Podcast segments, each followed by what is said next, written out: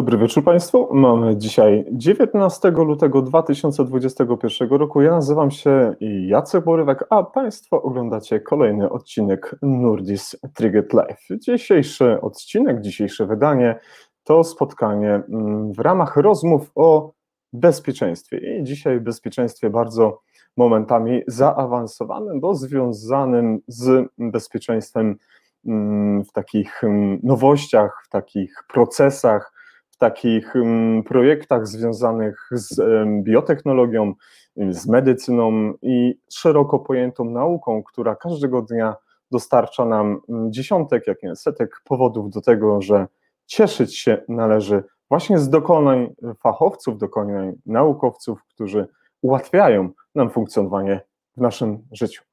Drodzy Państwo, e, drodzy Państwo, jak zwykle uprzejmie dziękuję wszystkim, którzy udostępnili informacje o dzisiejszym wydarzeniu. Jest to bardzo miłe, że poprzez dodanie do nas do swoich kontaktów, do, do, do profila społecznościowego, wręcz udostępnienie wydarzenia utożsamiacie się Państwo z tym, co na co dzień staramy się dla Was robić i z każdym kolejnym wydarzeniem w Nordic Triget Live przekonujemy się, że to jest właściwy kierunek.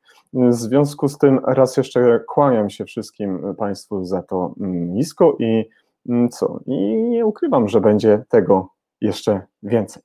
Drodzy Państwo, dzisiaj rozmowa o nauce, dzisiaj rozmowa o naukowcach, dzisiaj rozmowa o tym temacie, którym którym jest właśnie mm, biotechnologia mm, i czy to jest bezpieczne, dlaczego tak, dlaczego inaczej, na pewno zapytamy o to naszych gości, ale zaczniemy dzisiaj spotkanie od mm, zaproszenia do naszego studia przedstawicielkę, przedstawicielkę firmy Signis, która jest z nami. Dobry wieczór Nicoletto. Dobry wieczór Państwu. A powód, dla którego jest z nami dzisiaj Nikoleta, jest bardzo prosty, bo właśnie firma Signis wspiera naszych gości.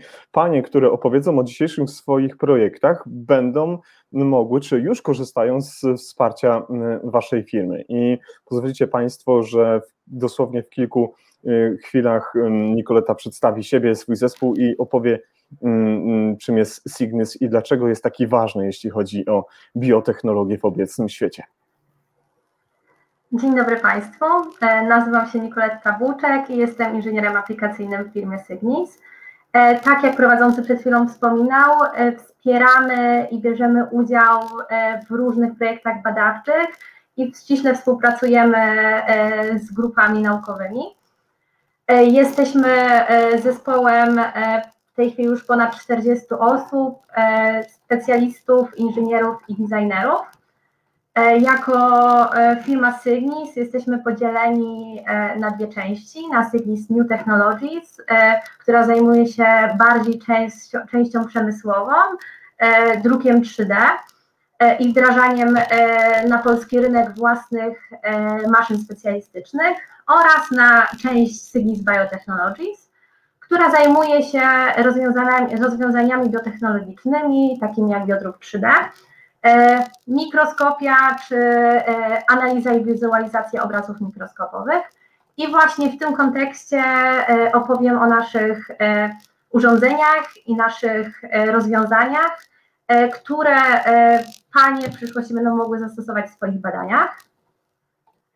Pierwszym z nich przykładowo jest mikroskopia holotomograficzna, mikroskopia Nanolife, która umożliwia obserwację E, komórek w trójwymiarze takimi, jakie są naprawdę. E, to znaczy, że e, obserwujemy komórki, które w przyszłości w badaniach panie będą mogły pobrać od pacjenta i zobaczyć, jak reagują na dane nośniki, na dane leki lub substancje po dodaniu. Możemy to obserwować w czasie oraz w warunkach, które odzwierciedlają te naturalne. Kolejnym e, rozwiązaniem jest oprogramowanie IVIA. Jest to oprogramowanie, które jest e, oparte na sztucznej inteligencji i na algorytmach uczenia maszynowego. Staramy się odchodzić w tej chwili od e, liczenia ręcznego elementów, które widzimy na obrazach. Chcielibyśmy to zautomatyzować, tak żeby nasze dane były bardziej dokładne i wyeliminować maksymalnie czynnik ludzki oraz błąd ludzki.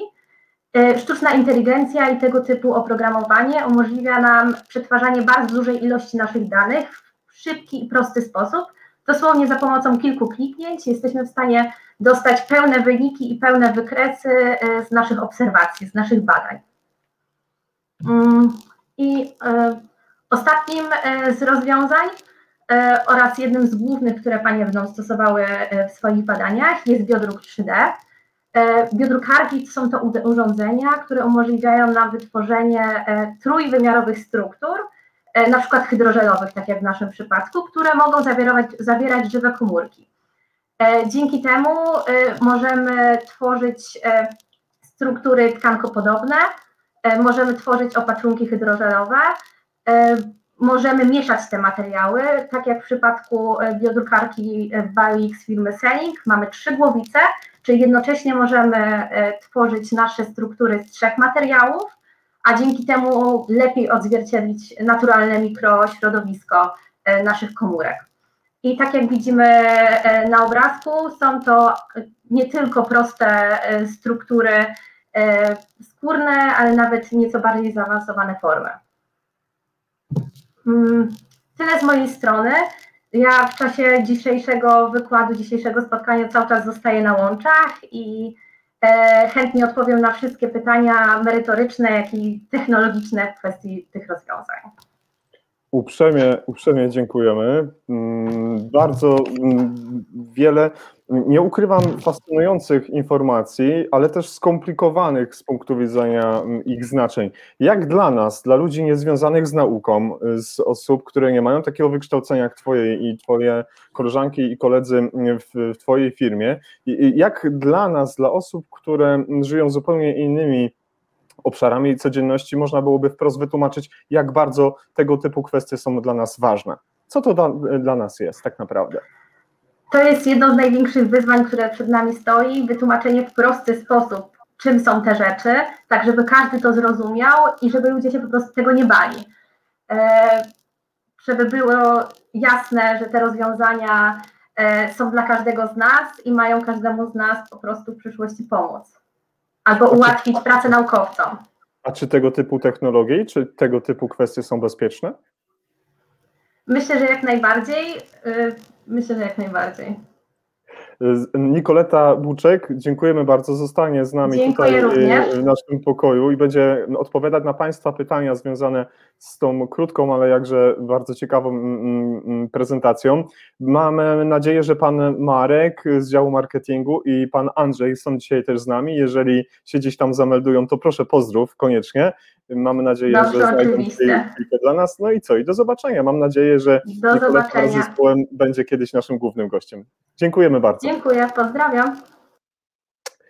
Drodzy Państwo, ja jestem pod wielkim wrażeniem. Jeżeli ktoś mi powie, że w Polsce nie dzieją się jakieś technologiczne cuda, nie tylko takie, jak miały wczoraj miejsce na, na, na Marsie, kiedy ten łazik tam wylądował bezpiecznie, to chyba jesteśmy co niektórzy w błędzie, bo to są kosmiczne rzeczy. No ale dobrze, yy, są już z nami goście, są z nami panie. Zaproszę już do studia mm, pierwszą z nich. Jest z nami doktor habilitowana nauk medycznych, pani Marta Dyszkiewicz-Donwińska. Serdecznie witam. Serdecznie witam. Dobry wieczór. Dobry wieczór, Marto. Drodzy Państwo, my tak żeśmy sobie pozwolili trochę i jesteśmy tak na ty, tak więc nasze dzisiejsze spotkanie będzie miało trochę taką formę mniej oficjalną, ale przede wszystkim będzie miało to wpływ na jeszcze luźniejszą atmosferę. Jasne. Bardzo mi miło. Marta jest wieloletnim pracownikiem katedry i zakładu biomateriałów w stomatologii i tutaj się muszę... Doświadczalnej doświadczanej Uniwersytetu mm, Medycznego w Poznaniu. Tak. Mm, jesteś stomatologiem, jesteś mm, fachowcem, który zajmuje się właśnie kwestiami stomatologii, a dokładnie czym się zajmujesz, jeśli chodzi o Twoją pracę naukową, albo czym się zajmowałaś w ostatnim czasie, co jest ogromnie ważne, a co związane jest z tematem naszego dzisiejszego spotkania? E, tak, od wielu lat zajmuję się zagadnieniami związanymi z błoną śluzową jamy ustnej.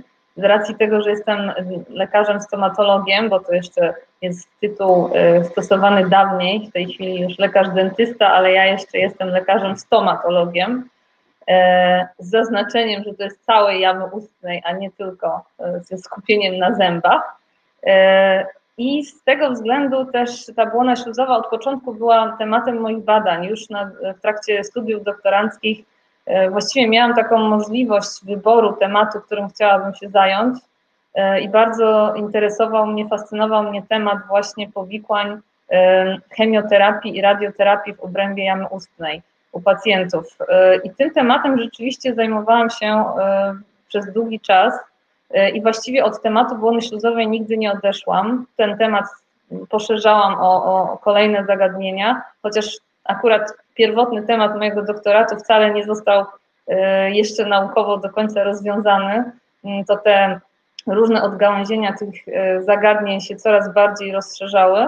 E, ale ciągle wokół tej błony śluzowej bardzo dużo badań e, razem z zespołem z anatomii z naszej uczelni badaliśmy błonę śluzową w e, zwierzęcą, także ten bardzo dużo tych zagadnień wokół błony śluzowej od lat i w dzisiejszej rozmowie znowu ten temat w dużej mierze powróci. To jest fascynujące i bardzo się cieszę, że jesteś dzisiaj z nami i mm, nie mogę się doczekać, aż będziecie mm, we trzy panie opowiadać o tych wszystkich procesach i, i też będę mm, chciał się jak najwięcej od Was nauczyć, a jeżeli pojawią się jakieś pytania odnośnie tych właśnie skomplikowanych i trudnych wyrazów, to bądźcie dla nas łaskawe i dla zwykłych śmiertelników wytłumaczcie, co one znaczą.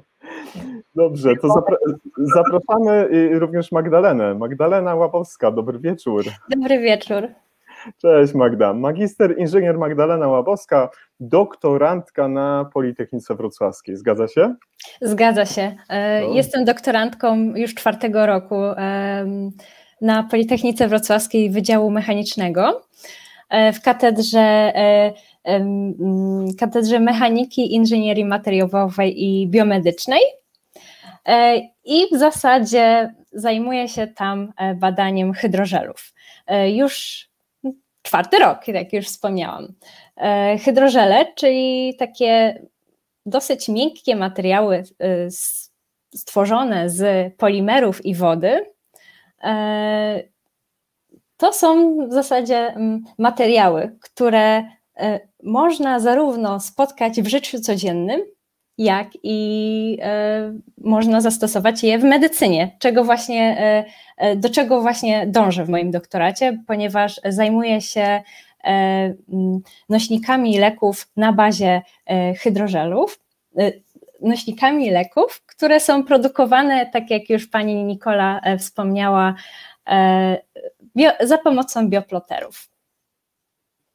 I znowu masa skomplikowanych, nieukrywamy i trudnych wyrazów, ale z racji, że nasza audycja, nasz program Nordic Ticket Live to taka trochę mm, stara sonda, jak była w latach 80., e, która e, bardzo mocno popularyzowała naukę, to tym razem też będę prosił dzisiaj Was, Panie, żebyśmy mogli o tej nauce mówić w taki sposób, żeby ten przysłowy Jan Kowalski również to zrozumiał. No ale jest z nami też no, ostatnia y, z zaproszonych gości. Jest z nami dzisiaj Ewa. Dobry wieczór, Ewo. Dobry wieczór, dobry wieczór Państwu. Witamy Ciebie bardzo serdecznie. Mm, pani Ewa, pani magister inżynier Ewa Borowska, doktorantka mm, w Kolegium Międzynarodowych Indywidualnych Studiów Matematyczno-Przyrodniczych Uniwersytetu Warszawskiego jest z nami. Tak, międzywydziałowych indywidualnych studiów matematyczno-przyrodniczych, dokładnie na Uniwersytecie Warszawskim. Witam Ciebie bardzo serdecznie w Nordic Triget Live i teraz powiedz coś więcej mm, o swoich dokonaniach mm, i w momencie, kiedy zderzymy Was we trzy tutaj, jak będzie to wszystko iskrzyło, mm, będziemy się tym wszystkim cieszyć, ale najpierw y, kilka słów o sobie. Bardzo proszę. Y, także tak jak wspomniałeś, jestem doktorantką na Uniwersytecie Warszawskim i obecnie w swoim, y, jestem na trzecim roku i obecnie w swoim doktoracie y, zajmuję się szeroko pojętą geomikrobiologią. Natomiast głównie w moim doktoracie skupiam się na takich specyficznych czerwonych mikroglonach z terenów wulkanicznych.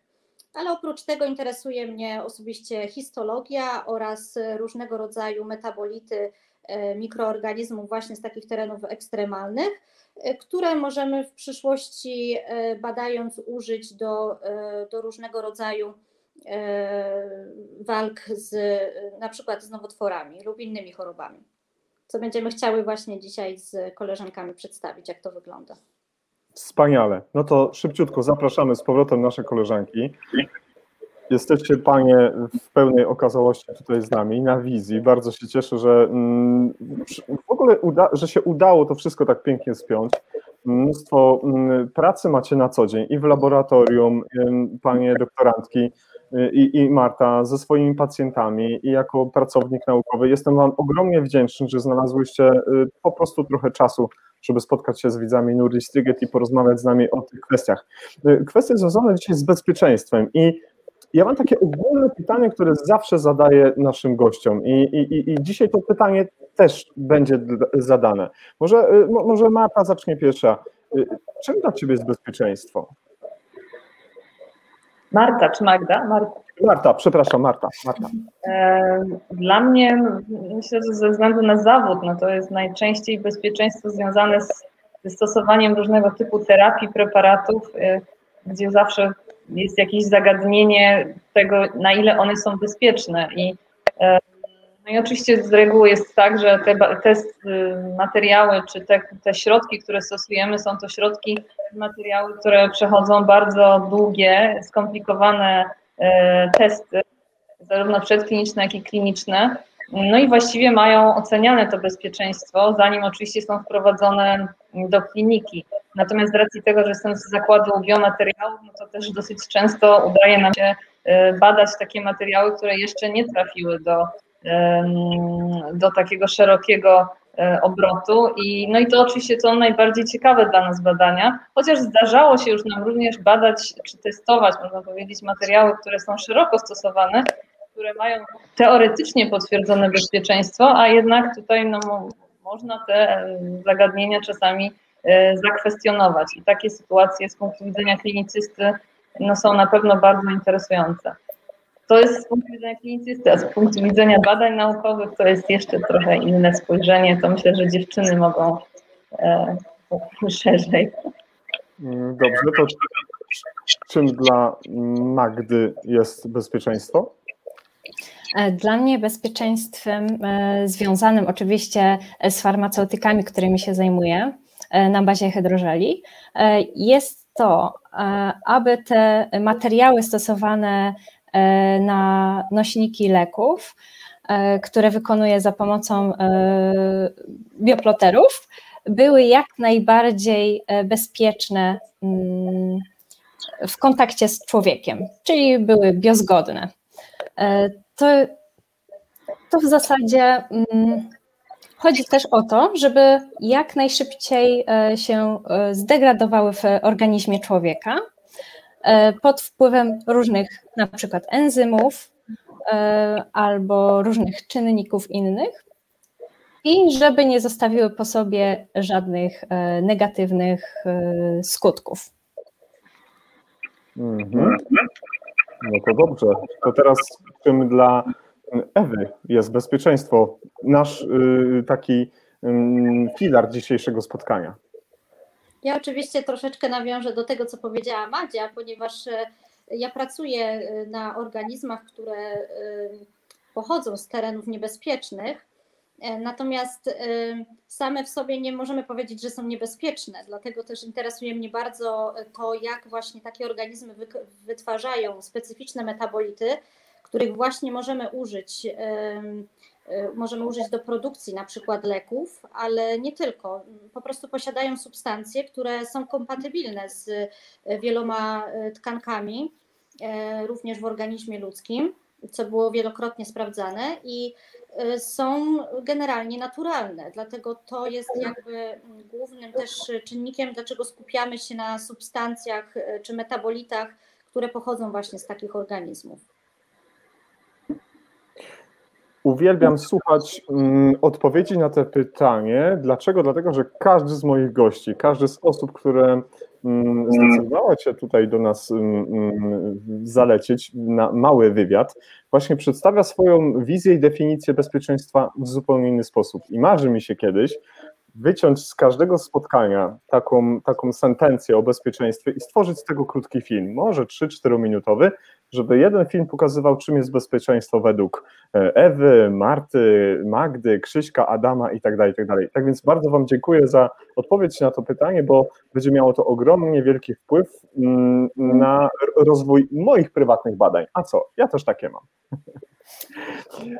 Drogie panie, chciałem dzisiaj też jeszcze zacząć od y, bardzo takiej chyba dobrej informacji, która, która obiegła od samego y, y, rana praktycznie mm, cały polski mm, świat naukowy, który mówi o tym, że dzisiaj jest Dzień Nauki Polskiej. Tak jak kilka dni temu obchodziliśmy Światowy Dzień Nauki, szczególnie kobiet w nauce, tak, dzisiaj, 19 lutego, Dzień Nauki Polskiej, to jest rocznica urodzin chyba Mikołaja Kopernika, tak więc same najlepsze Mhm. daty. Tak więc chciałbym Paniom bardzo mm, serdecznie podziękować za wielki wkład dla polskiej nauki, jaki już żeście dokonały. Liczymy na więcej. Życzę Wam wszelkiej pomyślności w zdrowiu i ogromnie wielkiej satysfakcji z tego, co robicie na co dzień. Niech ten dzień dzisiaj po zakończeniu naszego spotkania przyniesie jeszcze Wam ogromnie dużo miłych, fajnych rzeczy. O tak, tak sobie powiedziałem. Dziękujemy bardzo. Są, są z nami już y, dzisiaj y, również widzowie. Zapraszamy do zadawania pytań naszym paniom. Y, Wiele osób spotkało się już z nami tutaj mm, w komentarzach pod wydarzeniem.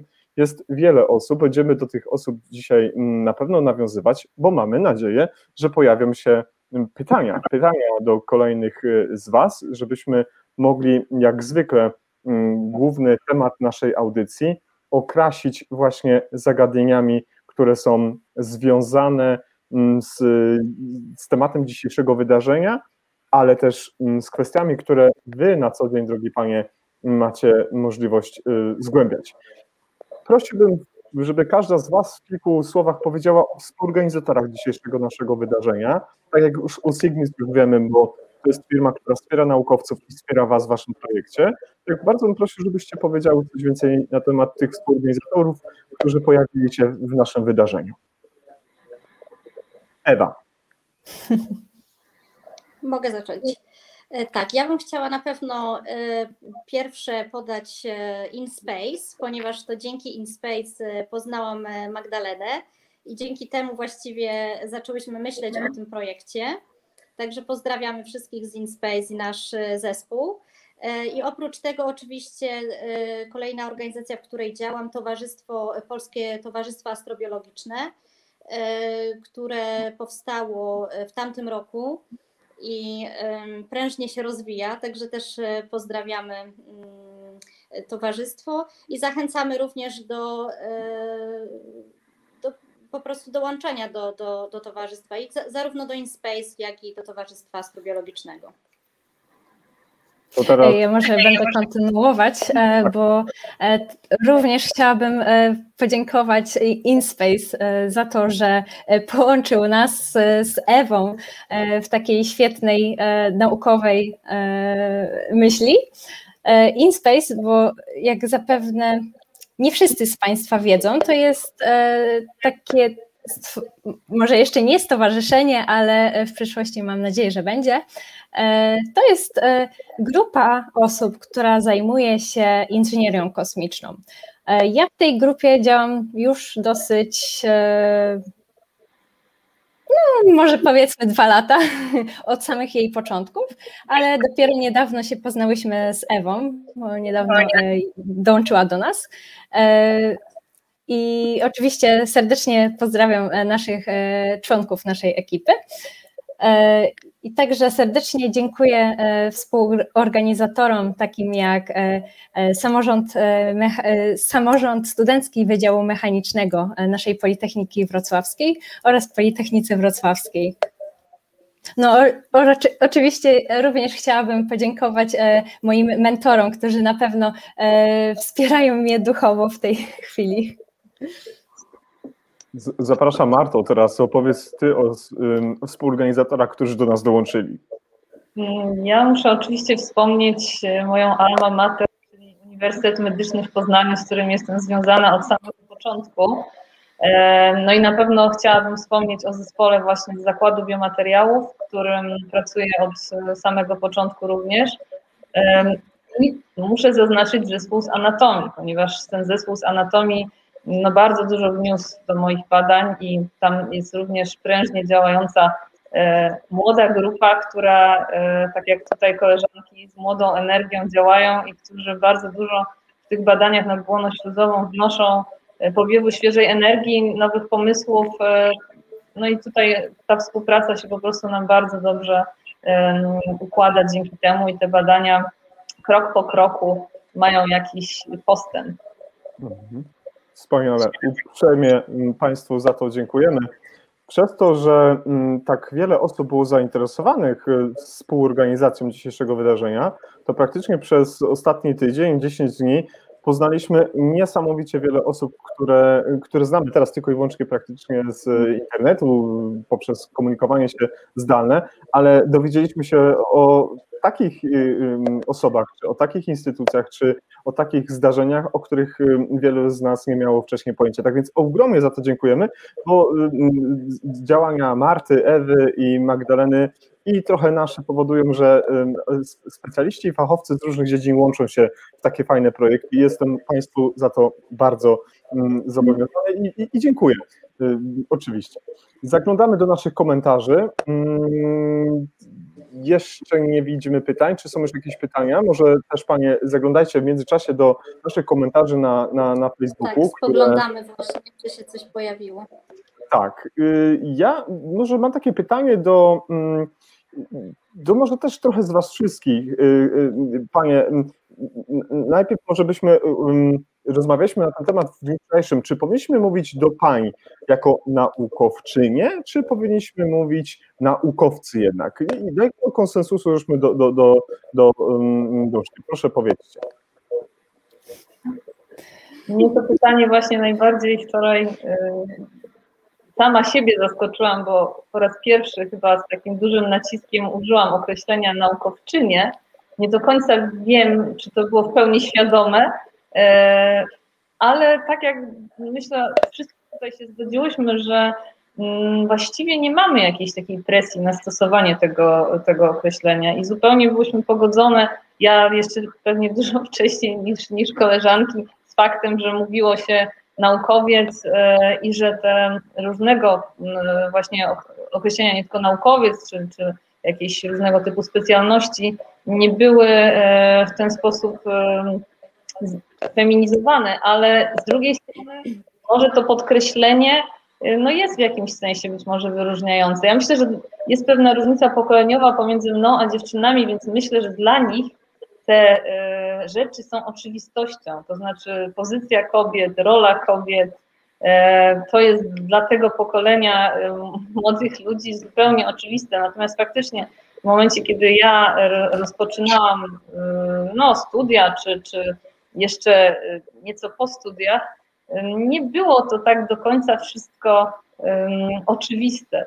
I, I, rzeczywiście również w świecie takim medycznym muszę przyznać, że akurat stomatologia nie, bo rzeczywiście stomatologii, na stomatologii od zawsze, w Polsce akurat, bo na świecie nie, na świecie zawsze była przewaga mężczyzn, ale w Polsce akurat od zawsze była przewaga kobiet w tym zawodzie, od bardzo wielu lat.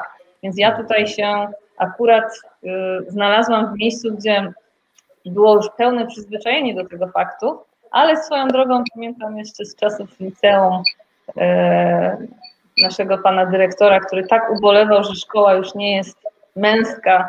I gdzieś tam po drodze zdarzały się jeszcze takie sytuacje, więc myślę, że, że dla młodych osób to już faktycznie jest, nie istnieje może taki problem. Mam nadzieję, że nie istnieje. Mhm. A jakie zdanie ma temat Magda? Ja właśnie chciałam się na ten temat wypowiedzieć, bo jeżeli chodzi o mnie, to ja, ja nie mam problemu i e, z wyrażeniem e, pani naukowiec, jak i pani naukowczyni. E, to znaczy w, w języku polskim na pewno ten wyraz jest dosyć nowy. Mm, może na świecie nie ma aż takiego problemu. Zazwyczaj wykorzystuje się tylko jedną formę, na przykład w języku angielskim researcher, zarówno dla pani, i zarówno dla Pana. E, a jeżeli chodzi o język polski, e, Niedawno właśnie miałam taką pogadankę w radiu na, na łamach audycji na synapsach w Radiu Luz, moim akademickim radiu z Politechniki Wrocławskiej. I rozmawiałyśmy właśnie o kobietach w nauce. I tak naprawdę mm, kobiety w nauce dopiero swoją tak jakby docenienie, swoje docenienie, swoją rolę e, odkryły dosyć niedawno. Bo tak to e, były troszeczkę może pojmijane, troszeczkę niedoceniane, e, no, ale w zasadzie teraz e, cieszę się, że jest jak jest i mogę e, podejść do swojego laboratorium, zamknąć się tam. E, czasami niestety, przepraszam cię mężu, siedzieć tam od rana do wieczora i bawić się odczynnikami i czuć tą dziecięcą radość z poznawania świata. Pięknie, fantastycznie. Ewa, jakiś komentarz do tego? Tak, ja też nie mam problemu e, w sumie z oboma tytułami, e, zarówno pani naukowiec czy, czy naukowczyni. Natomiast ja chcę tutaj też powiedzieć o swoich e, pierwszych studiach, bo ja kończyłam zootechnikę, która kiedyś była bardzo męskim zawodem. I generalnie akurat jak ja aplikowałam na SGGW na moje studia, to okazało się, że y, aplikuje więcej pani niż panów, co było wielkim zdziwieniem, bo zazwyczaj zootechnika była jednak okupowana przez, przez panów. No tak. Ale świat się zmienia i ta mm, mm, mm różnica pokoleń, o której tutaj Marta mówiła, i te każde kolejne nabywa pewnych innych przyzwyczajeń, czy pewnych może standardów, bo to nawet nie kwestia przyzwyczajeń, ale inne standardy postrzegania mm, siebie nawzajem w jakimś środowisku akademickim, czy w środowisku naukowym się to zmienia. Myślę, że bardzo często wynika to z tego, że mamy może w covidowych czasach to nie do końca dobre porównanie, ale kiedy tego nie było, no to przemieszczanie się między różnymi krajami było bardzo łatwe, no bo przecież Marta zdobywałaś doświadczenia swoje zawodowe i naukowe w różnych krajach na świecie i chyba było to po prostu bardzo naturalne dla wszystkich i tak naprawdę większego to znaczenia nie miało, ale największy fan w tym wszystkim było to, czym żeście się zajmowali, prawda? Tak, to znaczy myślę, że tutaj ja, ja na pewno nie mogłabym służyć jako przykład osoby, która od, odczuwała jakiś um, takie faktyczne nierówności pomiędzy e, kobietami czy mężczyznami. Tutaj muszę powiedzieć, że miałam, myślę, bardzo szczęśliwą sytuację, szczególnie na uczelni. Mm, naprawdę no, moja pani promotor była, e, jest nadal uznaną e, postacią w świecie stomatologii, więc miałam też to szczęście, że byłam pod dobrymi skrzydłami. Natomiast na pewno to się bardzo wszystko ciągle poprawia. Myślę, że tutaj Mm, nie czułam się nigdy dyskryminowana, rzeczywiście dostęp miałam bardzo szeroki, ale to też w dużej mierze zmienia się z różnymi etapami w życiu. I tu na przykład z własnego doświadczenia mogę powiedzieć, że rzeczywiście kobieta naukowiec, która zostaje mamą na przykład, e, no na pewno już funkcjonuje nieco inaczej i od tego się nie da e, uciec. To jest w pewnym sensie coś, co no, zmienia e, funkcjonowanie. To nie jest, no to, jest w jakimś sensie biologiczne i, i faktycznie człowiek inaczej już w tym momencie układa sobie plan dnia, troszeczkę zmieniają się priorytety, y, bo to też na pewno obserwowałam, że jeszcze w czasach przed, zanim zostałam mamą, y, na pewno łatwiej było mi spędzać tyle godzin w pracy, odkąd jestem mamą y, od tych 8 lat, no to na pewno jest to zdecydowanie trudniejsze. E, i na pewno wymaga to organizacji innej pracy, e, w pewnym sensie też zaangażowania innych osób e, w to hmm. moje funkcjonowanie. Więc pod tym względem na pewno to się zmieniło. Przedtem muszę przyznać, że, że wydaje mi się, że nie miałam jakichś takich większych ograniczeń, ale też zgadza się, że na przykład z dzieckiem małym, dwuletnim mogłam wyjechać na staż naukowy.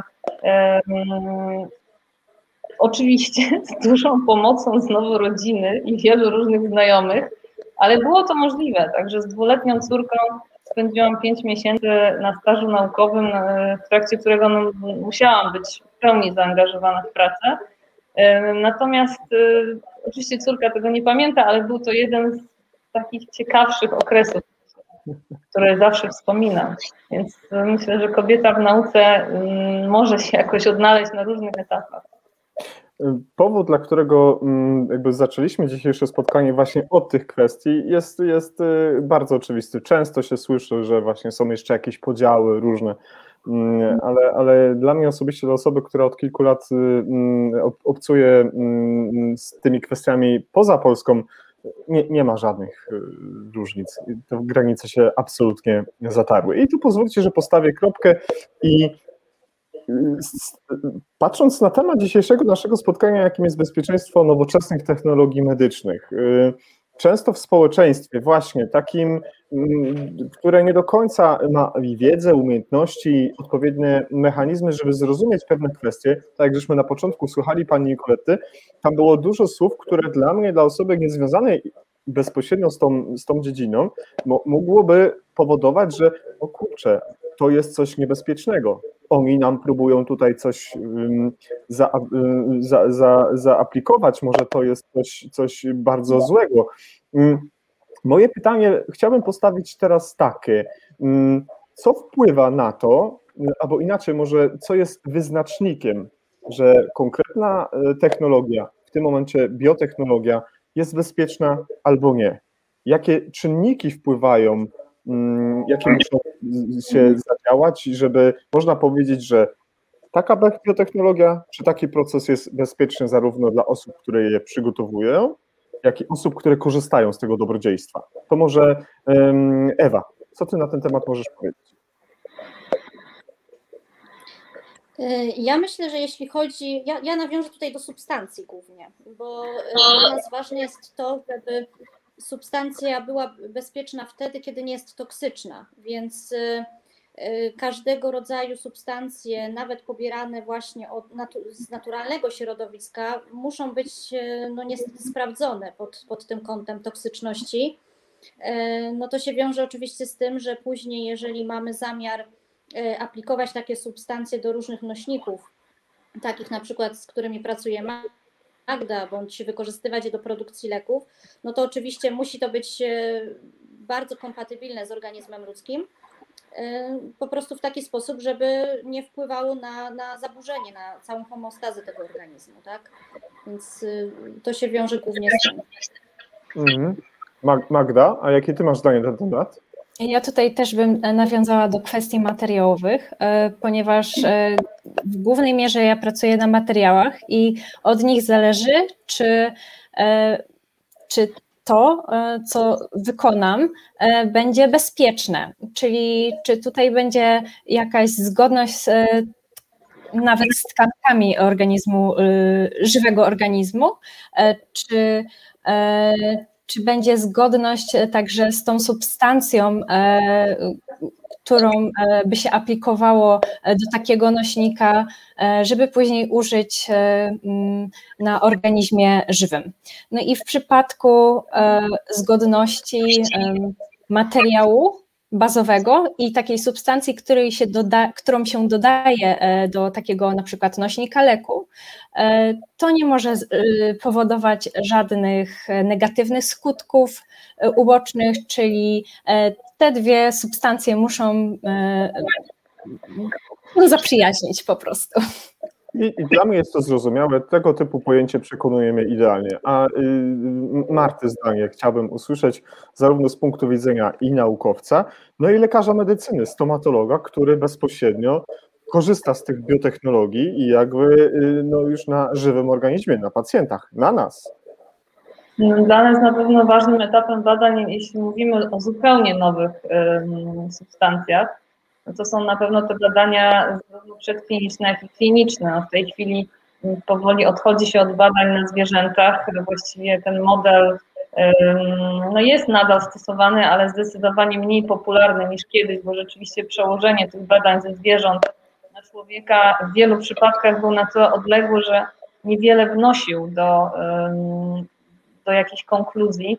E, dlatego też bardzo dużo pracujemy nad odtworzeniem takich modeli in vitro, które mogą nam posłużyć do tych badań wstępnych, e, żeby ocenić to jeszcze w badaniach takich przedklinicznych. I W tej chwili od, od kilku już dobrych lat właśnie tworzy się takie mm, struktury 3D, na których można te badania wstępne przeprowadzić i dopiero później oczywiście przechodzimy do, jeśli na tym modelu mm, okazuje się, że dana substancja jest, nie jest toksyczna, to są takie bardzo podstawowe badania toksyczności, ale można je bardziej rozwijać, e, badać jak komórki proliferują, e, bo te niektóre materiały mogą działać stymulująco też, one mogą działać jeszcze poprawiająco tak naprawdę sytuację, jeśli chodzi o funkcjonowanie komórek. E, I nad tymi modelami dużo się właśnie pracuje. My też pracujemy nad takimi modelami właśnie w kontekście jamy ustnej, żeby móc bardziej precyzyjnie zbadać to w warunkach in vitro,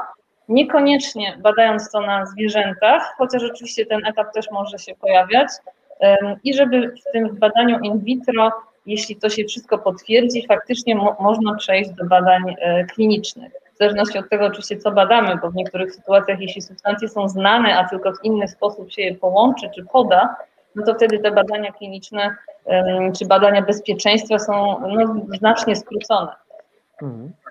A powiedzcie mi, czy w Polsce mm, mamy do czynienia z takimi samymi procedurami bezpieczeństwa, które dopuszczają daną biotechnologię do użycia jak na całym świecie? Czy każdy ze krajów Europy, poza Unii Europejskiej i całego świata, Australii, Kanady i tak dalej, ma swoje przepisy i nie są one z sobą kompatybilne. Pytam o to, mm, bo zanim będziemy mówić o Waszych dokonaniach, o Waszym projekcie, to ktoś by powiedział, eh, w Polsce machną ręką, mi się y, to przyjmie, a już za granicą nie pozwolą tej biotechnologii wprowadzić, bo tam są restrykcje większe, tam o bezpieczeństwo bardziej chodzi. Możemy się tutaj bać czegoś, że w Polsce będzie tak trochę, a tam gdzieś. Takie, takie pytanie mi się nasunęło całkiem niedawno, chyba w rozmowie z jedną osobą, że może być tak, że te restrykcje są inne w innych miejscach. Jak się do tego można odnieść, może Ewa? E, to znaczy, ja nie wiem dokładnie, jak to jest na całym świecie, natomiast wiem, że jeśli chodzi o testowanie na zwierzętach, to jest to e, zabronione w całej Unii Europejskiej.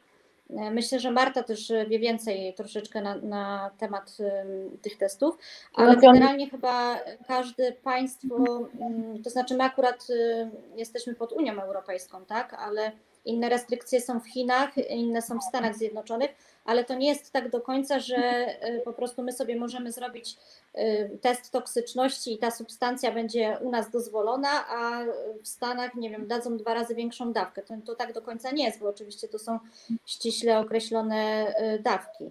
Tak sądzę, Marto. Tak, bo w tej chwili może to nie jest do końca tak, że badania na zwierzętach są zabronione, natomiast są zwierzęta, na których już badać nie można, czyli od pewnego czasu e, nie tak długiego wcale w Europie nie można badać e, na psach, albo jest to bardzo utrudnione. Natomiast, żeby uzyskać zgodę nawet na badania na takich zwierzętach, które typowo kojarzą się z laboratorium, czy, czy jest to królik, czy, czy w ogóle gryzonie, to jest w tej chwili dużo bardziej utrudnione. I tutaj rzeczywiście można powiedzieć w ten sposób, że pod tym względem Polska dorosła do tych standardów europejskich, bo faktycznie jeszcze 10 lat temu sytuacja, pomimo tego, że my byliśmy w Unii, ona nie była dokładnie tak samo uregulowana. Natomiast jeśli chodzi o bezpieczeństwo środków, które są wprowadzane na nasz rynek, może to kogoś czasami zaskoczyć, ale niektóre są bardziej restrykcyjne niż na przykład w Stanach Zjednoczonych, więc to nie do końca jest tak, że u nas można coś wprowadzić, e, jakby gdzieś wpuścić bokiem i że u nas jest tak bardzo e, mało restrykcyjnie to potraktowane.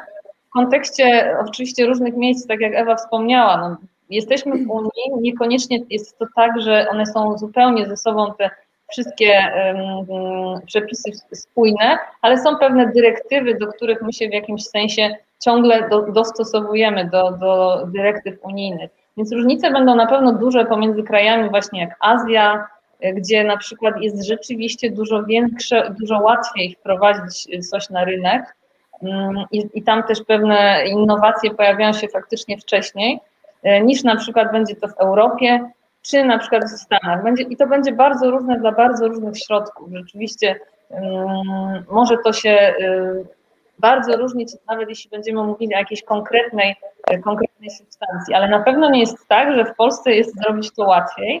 Jeśli chodzi o badania kliniczne, to Polska już w tej chwili spełnia wszystkie normy europejskie i znowu można się odwołać do tego, że zgadza się 20 lat temu były powody, dla których firmy zagraniczne prowadziły te badania kliniczne u nas, bo było rzeczywiście łatwiej uzyskać zgodę e, komisji. Natomiast w tej chwili jest to naprawdę bardzo rygorystycznie potraktowane e, i bardzo, bardzo ciężko, trudno przejść taki proces. Tu są wieloletnie procesy toczących się badań, żeby wprowadzić, jeśli mówimy o czymś zupełnie nowym, e, do, do zastosowania. Jeżeli właśnie e, chodzi o, o, ten temat bezpieczeństwa e, substancji, to myślę, że tutaj akurat Marta jest specjalistką, bo ja się zajmuję troszeczkę innymi rzeczami i w, nie mam jeszcze takiego doświadczenia, na przykład jeżeli chodzi o badanie pewnych substancji na organizmach żywych ale na pewno są jakieś normy, których trzeba przestrzegać, E, w których trzeba się zmieścić. Nie można stosować e, pewnych substancji e, powyżej tych norm, bo może to być szkodliwe. O, I wszystkim niedowiarkom, i wszystkim osobom, które się martwią i spać nie mogą całymi nocami, że te technologie są niebezpieczne. Mamy nadzieję, że tutaj Panie odpowiedziały. A jeżeli pojawią się jakieś pytania jeszcze z tym związane, to proszę śmiało pisać. Panie będą starały się odpowiadać w komentarzach teraz bądź po samej audycji Państwu, żeby rozwiać wszelkie wątpliwości, które mogłyby się pojawić. I są już pierwsze pytania. I teraz, która z Pani będzie chciała odpowiedzieć na to pytanie na zasadzie 1 z 10, klap, moje pytanie, to bardzo proszę. Y, pani Beato, y, Pani Beata Kubajewska, którą serdecznie teraz witamy i bardzo fajnie, że spędza dzisiaj y, Pani z nami ten piątkowy wieczór, pyta o hydrożele co to są hydrożele, w jaki sposób będą wykorzystywane, dla kogo będą one przeznaczone. Słucham Pani. E, to może tak. Ja odpowiem ze względu na to, że e, dosyć e, dużo czasu spędzam z tymi substancjami. To są takie dosyć miękkie materiały stworzone z, na bazie polimerów oraz wody. Woda zazwyczaj stanowi do 90% e, objętości takich materiałów.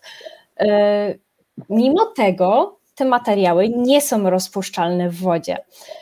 Dlaczego? To jest za sprawą bardzo silnych wiązań tworzonych pomiędzy polimerami, zachodzących na skutek na przykład reakcji chemicznej.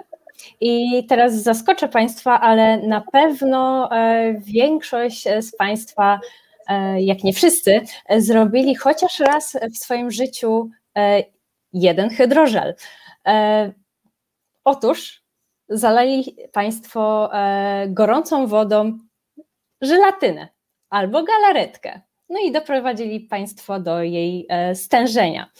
E, no ale ja może tutaj nie będę e, sprzedawać Państwu najlepszych przepisów e, kuchennych, ponieważ może nie jestem najlepszą kuchareczką, ale opowiem Państwu w sposób medyczny, jak takie hydrożele mogą być wykorzystywane. Hydrożele, ze względu na swoją biokompatybilność, dużą zawartość wody, mm, są idealnym substytutem na przykład e, tkanek, żywych tkanek, więc można je stosować jako rusztowania e, polimerowe, matryce e, do hodowli komórkowych, czy, czy nawet jako soczewki. O, to jest też bardzo dobry przykład, w którym, który dokładnie zoobrazuje, co to jest hydrożel. E, soczewka, jak, jak wiadomo, jest bardzo uwodniona mm, oraz ma troszeczkę porów, żeby przepuszczać e, powietrza, żeby to oko jednak dotlenić. E, mm, kolejnym przykładem takiego hydrożelu mogą być także opatrunki hydrożelowe, ponieważ one mm, pochłaniają dużą ilość wody również, nie, nie rozpuszczają się oczywiście, ale pochłaniają tą dużą ilość wody, są zdolne do absorpcji wody. W ten sposób są w stanie zapewnić idealne mikrośrodowisko do szybszej regeneracji takiej rany. Mm, mogą one być oczywiście przeznaczone dla wszystkich. Myślę, że tutaj jedynym problemem byłby wybór takiego materiału, wybór polimeru, e, który e, tworzyłby taki hydrożel. E, to znaczy, możemy wybrać spośród hydrożeli polimerów naturalnych oraz możemy mm, Możemy też stworzyć takie e, hydrożele na bazie e, polimerów syntetycznych. Hmm. Czyli to nie jest tak naprawdę powiedziane, że kuchnia zwykła, nasza domowa, to tylko zwykła kuchnia, a co się może okazywać, że to jest również bardzo skomplikowane, mm, bardzo skomplikowane laboratorium, gdzie takie hydrożele mogą być wprowadzane, prawda? Mhm, dokładnie. Mhm, tak już e, Ponadto chodzi... mogłabym jeszcze tylko nadmienić, że e, panie korzystające na przykład z lampy UV e, też się często spotykają z, z hydrożelami. A chodzi mi tu o mianowicie o lakier do paznokci, który jest utwardzany za pomocą światła UV. To mhm. też na, na, pewien sposób jest taki hydrożel, który, który, staje się twardy pod wpływem lampy. Mhm. Panie y, y, pozostałe, Ewa, czy Marta chcecie coś dodać do hydrożeli? Y, dobrze powiedziałem? Tak, hydrożeli? Czy, mhm. czy nie? Bo jeżeli nie, to ja mam kolejne pytanie.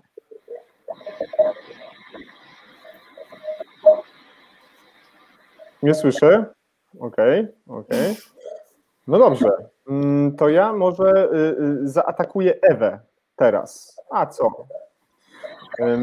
Ewa zajmuje się badaniami czerwonych mikrolak i cyjanobakterii z terenów wulkanicznych, których metabolity mogą być potencjalnie użyte do walki z rakiem poprzez regenerację tkanek. Brzmi z jednej strony bardzo, bardzo skomplikowanie, a z drugiej strony brzmi ekscytująco, bo każdy nowy sposób i środek do walki z chorobą nowotworową, czy z karcynomą, jakim jest właśnie rak, no brzmi fantastycznie, bo możemy pomagać pacjentom. Coś na ten temat możesz, Ewo, więcej powiedzieć? E, tak. Ja chciałam tutaj poruszyć temat, y, może bardziej przejdę do bakterii i cyjanobakterii, bo akurat y, tą substancję, o której będziemy później mówić, nie możemy niestety zdradzić nazwy substancji, ale generalnie jest pozyskiwana głównie z e, bakterii. E, I faktycznie mm, tutaj ona wykazuje te właściwości mm, do walki z rakiem bądź do lepszej regeneracji tkanek, szybszej regeneracji tkanek. Natomiast e, takich e, substancji właśnie z mikroorganizmów mamy o wiele więcej. Nie tylko mówimy tutaj o cyjanobakteriach, bakteriach czy glonach. E, z glonów możemy używać różnych substancji również w biotechnologii. Samych mikroglonów używa się także do oczyszczania różnych szkodliwych ścieków, odcieków ale myślę, że jeszcze warto wspomnieć na przykład o metabolitach grzybów, które też e, potencjalnie mogą służyć do, e, do walki z rakiem. Także takich substancji jest bardzo dużo i wiele naukowców prowadzi, e, prowadzi na różnych organizmach tego typu badania. Tutaj mówimy akurat o mikroorganizmach typu cyjanobakterie, bakterie czy glony i grzyby. Natomiast są również wyższe organizmy, jak bezkręgowce, na przykład bezkręgowce morskie, które żyją w głębinach i na takich organizmach również prowadzi się badania, jeśli chodzi o regenerację tkanek, ponieważ te organizmy wykazują, e, wykazują bardzo szybką regenerację e, po uszkodzeniu swojego ciała. Mhm. Czyli mamy rozumieć y, to, że dzięki takim bardzo małym istotom, jakie biegają po tym naszym pięknym świecie, możemy spróbować zbudować taką technologię, która będzie pomocna w procesie zarówno leczenia choroby nowotworowej, czy radzenia sobie z karcinomą, z rakiem, jak i zmniejszaniem tych wszystkich komplikacji spowodowanych tym, że choroba nowotworowa powstała. Tak mam to zrozumieć? Tak, dokładnie tak. W zależności od tego, tych substancji jest naprawdę dużo na rynku i też firmy farmaceutyczne oczywiście korzystają z naukowców, z nas, tak, żeby, żeby, żeby stworzyć takie leki. I oczywiście nie jestem w stanie tutaj wymienić wszystkich substancji, natomiast Jasne. generalnie tak, jeśli chodzi o glony, cyjanobakterie i bakterie, to owszem, jest, jest tych substancji też wiele. To wiesz co, Ewa, ja w tym momencie szybko pobiegnę do Marty, bo mam pytanie, które jest ważne z punktu widzenia naukowca, lekarza medycyny, stomatologa i pacjenta. I właśnie ta kwestia jest y, dla mnie ważna i też wiem, że jest ważna dla Marty. Nie będę tu obwijał w bawełnę. Marta zasugerowała, żeby o to zapytać, żeby powiedzieć, jaka jest rola takiego doktora. Więc na chwilkę Ewę zabierzemy z ekranu i pozwolisz, Marto, że y, poproszę Cię o komentarz do tego, bo to jest bardzo ważne, bo wiem, że zarówno Twoja rozprawa doktorska, zajmowałaś się tam pacjentami mm, z, mm, z nowotworem, z karcynomem Y, płuc, i, I, to byli pacjenci, którzy mieli ogromne problemy w jamie ustnej. W jamie ustnej. Tych problemów było różnych wiele, nie sposób je wszystkie wymienić, ale tym się zajmowałaś. I teraz zasugerowałaś mi, żebyśmy o tym porozmawiali, więc jaka jest rola, albo jaka być powinna, albo co my pacjenci y, odpukać w niemalowane powinniśmy wiedzieć o tej waszej roli? Tak, no oczywiście to pomijając to, to moje zagadnienie, rola dentysty, czy tego jako lekarza pierwszego kontaktu, bo tak trzeba to też w jakimś sensie powiedzieć, że jest to też lekarz takiego pierwszego trochę kontaktu, który może wspomóc wykrywanie oczywiście też nowotworu e, i tutaj na pewno powinien pełnić rolę, to myślę, że w sumie właściwie zwracam się bardziej może do dentystów, którzy muszą być wyczuleni na to, że oglądając tą jamę ustną muszą wyłapywać bardzo różnego E, typu zmiany, e, a więc tak naprawdę badać tą jamę ustną rzeczywiście całościowo. E, ale pomijając taką rolę diagnostyczną, bo są w tej chwili też dosyć mało inwazyjne możliwości pobierania wymazów szczoteczkowych z poziomu na przykład błony śluzowej jamy ustnej w celu wczesnej diagnostyki zmian, na przykład jeśli chodzi o nowotwory w obrębie jamy ustnej. Czyli ta rola dentysty na pewno jest bardzo istotna. O tym też pacjent oczywiście powinien wiedzieć, no bo faktycznie jeśli są jakieś niegojące się dłużej zmiany, E, pacjent może nie do końca zastanawia się nawet, do kogo powinien się z tym zwrócić. I lekarz, dentysta powinien być do tego, do takiej diagnostyki wczesnej przygotowany. Mm, z punktu widzenia z kolei opieki już nad pacjentami, którzy mają nowotwory, zlokalizowane w różnych miejscach, nie mówimy tylko o jamie ustnej, e, większość z tych pacjentów na jakimś etapie leczenia ma jakieś dolegliwości związane z jamą ustną. To są z reguły właśnie powikłania albo radio, albo chemioterapii.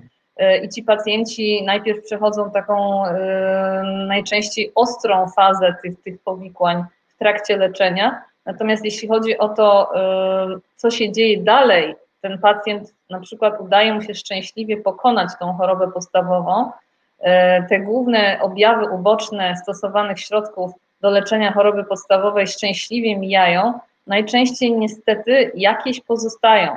Nie będzie to na przykład nadżerka czy e, trwała zmiana, ale będą to dolegliwości najczęściej pojawiające na zmniejszonym wydzielaniu śliny, suchości jamy ustnej, pieczenie, e, choroby przyzębia, zwiększona e, niestety podatność na próchnicę. Więc jest to grupa pacjentów, którzy oczywiście tak naprawdę powinny być takie programy profilaktyczne czy które powinny być prowadzone w pewnym sensie, nawet myślę na terenie szpitali, ale z, z jasnych przyczyn u nas e, no, nie przychodzi lekarz dentysta do szpitala, chociaż co ciekawe, 30-40 lat temu tak było, że lekarz, lekarze dentyści pojawiali się w szpitalach.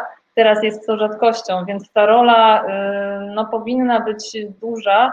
No nie wspomnę jeszcze, że jest ogromna grupa pacjentów, którzy przyjmują bifosfaniany, czyli mhm. też środki, które tak samo mają bardzo duży odsetek powikłań w jamie ustnej. Mm, więc z tej perspektywy y, zarówno taki pacjent, który boryka się z problemem nowotworowym, powinien wiedzieć, czego wymagać od tego dentysty, jakiej pomocy, bo ta pomoc tutaj powinna być profilowana pod tego pacjenta i też ta opieka nad tym pacjentem powinna być tak zaplanowana, żeby tego pacjenta e, specjalnie nadzorować. Ten lekarz mhm. musi o tym wiedzieć, że pacjent był leczony, tak żeby faktycznie mu pomóc i i zapobiec no, jeszcze większym problemom w przyszłości. Dobrze, to teraz ja pójdę dalej w, w, tym temacie. Ty jesteś, postawię Ciebie teraz jako rolę w roli nie naukowca, ale lekarza medycyny stomatologa i zaproszę do rozmowy szybko Ewę i Magdę.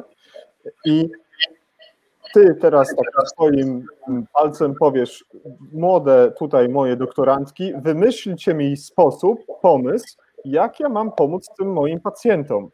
Macie tak. tutaj szybko coś wykombinować, żeby moi pacjenci, którzy leczą się z powodów stomatologicznych i równolegle mają choroby nowotworowe, czy są w trakcie leczenia, czy już są po zakończonym tym aktywnym procesie le leczenia choroby nowotworowej, proszę tutaj, drogie panie, na, na szybko coś wykombinować, bo ci pacjenci cierpią. No i co można wykombinować? Ewa, Magda, co takiego? No i właśnie e, Madziu, pozwolimy tutaj e, na pokazanie prezentacji, bo przygotowaliśmy dla Państwa taką mhm. krótką, e, w sumie dwa slajdy razem z Martą. Tak, i nawiązując do tego, ja zacznę może od tego, czym się zajmuje Madzia, czyli hydrożelami, tak. Wpadłyśmy razem na pomysł, żeby taką substancję aktywną umieścić właśnie w hydrożelach, które, mm, których mamy za zadanie e, przeprowadzić w taki sposób ich sieciowanie, żeby po prostu na, w tej w naszej jamie ustnej pozostały troszeczkę dłużej. Madziu, powiedz coś troszkę o żelach, a ja później powiem o substancji, mm -hmm. jak to wygląda. E, same hydrożele e, mogą być usieciowane, tak jak Ewa wspominała, e, po to, aby one były dosyć trwałe i się nie rozpuszczały. Tak jak w przypadku na przykład maści. To jest też swego rodzaju żel, ale on nałożony na przykład e, gdzieś tam w jamę ustnej, on zostanie wypłukany przez ślinę, ale taki e, hydrożel usieciowany, czyli e, zostaną stworzone takie dosyć silne wiązania mm, między łańcuchami polimerów, dzięki czemu on będzie trwały. No i oczywiście on po pewnym czasie będzie ulegał degra degradacji, e, czyli te e, łańcuchy polimerowe będą e, puszczały swoje więzy, niczym po prostu dzieci gdzieś tam stojące na ulicy, rozdzielone, bo, bo ktoś tam musi przejść. Ale nawiązując do tych łańcuchów polimerowych, one w tym momencie zerwania umożliwiają, dają dostęp, y, y, aby ta substancja aktywna zawarta, inkludowana, czyli y, umieszczana w tym hydrożelu, uwalniała się. I za pomocą tego, jak ten hydrożel będzie degradował szybko, możemy sterować, e, możemy mieć kontrolę nad e, uwalnianiem takiej substancji aktywnej. Dokładnie. I ja troszeczkę powiem jeszcze tutaj o substancjach, bo na pewno Marta się ze mną zgodzi. Bardzo trudno jest zaaplikować jakąkolwiek substancję w jamie ustnej, która jest cały czas właściwie nawilżona chyba że mamy przypadki pacjentów, że jest suchość w jamie ustnej. Generalnie jama ustna jest cały czas wilgotnym środowiskiem. Używając, tak jak Państwo na co dzień używają e, różnego rodzaju płynów, nawet stomatologicznych, czy w taki sposób są też płukane, płukana jest jama ustna w przypadku różnych chorób, no to daje nam tylko takie prowizoryczne tak naprawdę wypłukanie, wyplucie, tak, i ta substancja zostaje z nami na długo. Natomiast u pacjentów, którzy właśnie cierpią na różnego rodzaju schorzenia, taki hydrożel, który sam w sobie również jest opatrunkiem kompatybilnym, nawilżającym jeszcze jamę ustną, to dodatkowo mamy pewną substancję, która y, ma powinowactwo do błon komórkowych zaprezentowanych tutaj Państwu na prezentacji. Y, I dzięki temu ta substancja y, wpływa nie tylko na nawilżenie dodatkowe tych błon komórkowych, ale jak, e, jak się okazuje, mm, ta, ta substancja, której e, my chcemy użyć w tych hydrożelach, ma jeszcze e, potencjał regeneracyjny. I tutaj Marta, chciałabym, żebyś powiedziała troszeczkę o tym, jak później właśnie a propos sferoidów to będzie aplikowane, więc poprosimy slajd. Tak, tak, jak, tak jak wspomniałaś, aplikowanie mm, w jamie ustnej środków jest e, takich, które miałoby jakieś trwa, bardziej trwałe działanie, jest e, trudne. Wspomniałaś o tym, że w suchości jamy ustnej może być to nieco łatwiejsze, ale nie jest tak do końca, bo oczywiście ta suchość jamy ustnej nie powoduje, że ta jama ustna nie pełni tych swoich funkcji, takich jak mówienie czy przełykanie, a więc jest ona też w ciągłym takim specyficznym e, ruchu. No jest to bardzo, bardzo e, specyficzne środowisko, w którym e, od lat, myślę, mamy problem z, z, z takimi środkami, które mogłyby przylegać do tej błony śluzowej czy, czy do dziąsła, które nie działałyby drażniąco, które mm, wpływałyby właśnie regenerująco. Mm, takich substancji właściwie w stomatologii powszechnie nie ma. E, I, to są substancje, których bardzo, bardzo poszukujemy. E, pod względem takim laboratoryjnym, to jakby to miało być właśnie badane, to oczywiście musi się właśnie opierać też na takich zaawansowanych technikach prowadzenia hodowli komórkowych, wyprowadzonych e, z materiału pobieranego z jamy ustnej, a właściwie może bardziej powinnam powiedzieć pozyskanego, bo nie jest to pobranie celowe nigdy, dlatego że my nikogo celowo nie uszkadzamy, E, tylko pozyskujemy przy okazji na przykład zabiegów stomatologicznych, których niejednokrotnie jest fragment dziąsła, lub na przykład w operacjach laryngologicznych, gdzie mamy jakiś fragment błony śluzowej e, i z takich hodowli e, można specjalnymi technikami również dojść do sferoidów, które już dużo bardziej, dużo bliżej odtwarzają te realne warunki, jakie są faktycznie w tkance. E, i zależy nam na tym, żeby to było jak najbardziej zbliżone do tego, jak to wygląda w rzeczywistości. Dodatkowo oczywiście taki model chcemy wzbogacać do badania tymi warunkami, które są zbliżone do tego, jak jest w jamie ustnej, czyli to, że ona jest cały czas y, wilgotna właśnie, czyli ta ślina, która też jest czymś zupełnie unikatowym, zarówno i skład, oczywiście ta ślina będzie się różniła w zależności od każdego pacjenta, będzie ten skład nieco inny, ale można to w jakiejś formie uśrednić. Rzeczywiście skład tej śliny jest różny, pełni ona bardzo istotną rolę. I na takim modelu, e, można powiedzieć, trójwymiarowym, e, wzbogaconym o te różne aspekty, które rzeczywiście w tej jamie ustnej się pojawiają, e, będziemy, badamy i chcemy badać substancje, które mają potencjał regeneracyjny i które mogą zarówno działać tak protekcyjnie, ale też nie tylko protekcyjnie, bo mogą również sprzyjać prawidłowemu gojeniu. Trzeba wspomnieć o tym, dla mnie to jest bardzo istotne, że jama ustna jest czymś zupełnie unikatowym w skali całego organizmu, dlatego że jest to miejsce, które tak naprawdę regeneruje się najszybciej.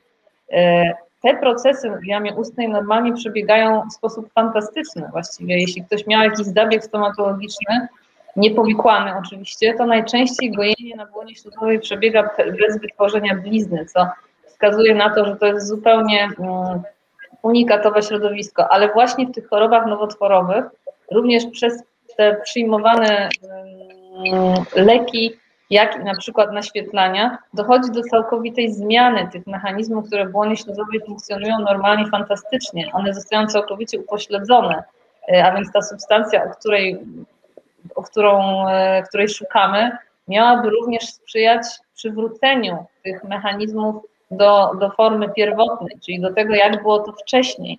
Bo jeśli mówimy na przykład o zdrowej błonie śluzowej, to to jest naprawdę interesujące, to co każdy z nas dentysta akurat wie, a co może u siebie też możecie zaobserwować, e, patrząc na siebie na przestrzeni lat, że błona śluzowa starzeje się zdecydowanie wolniej.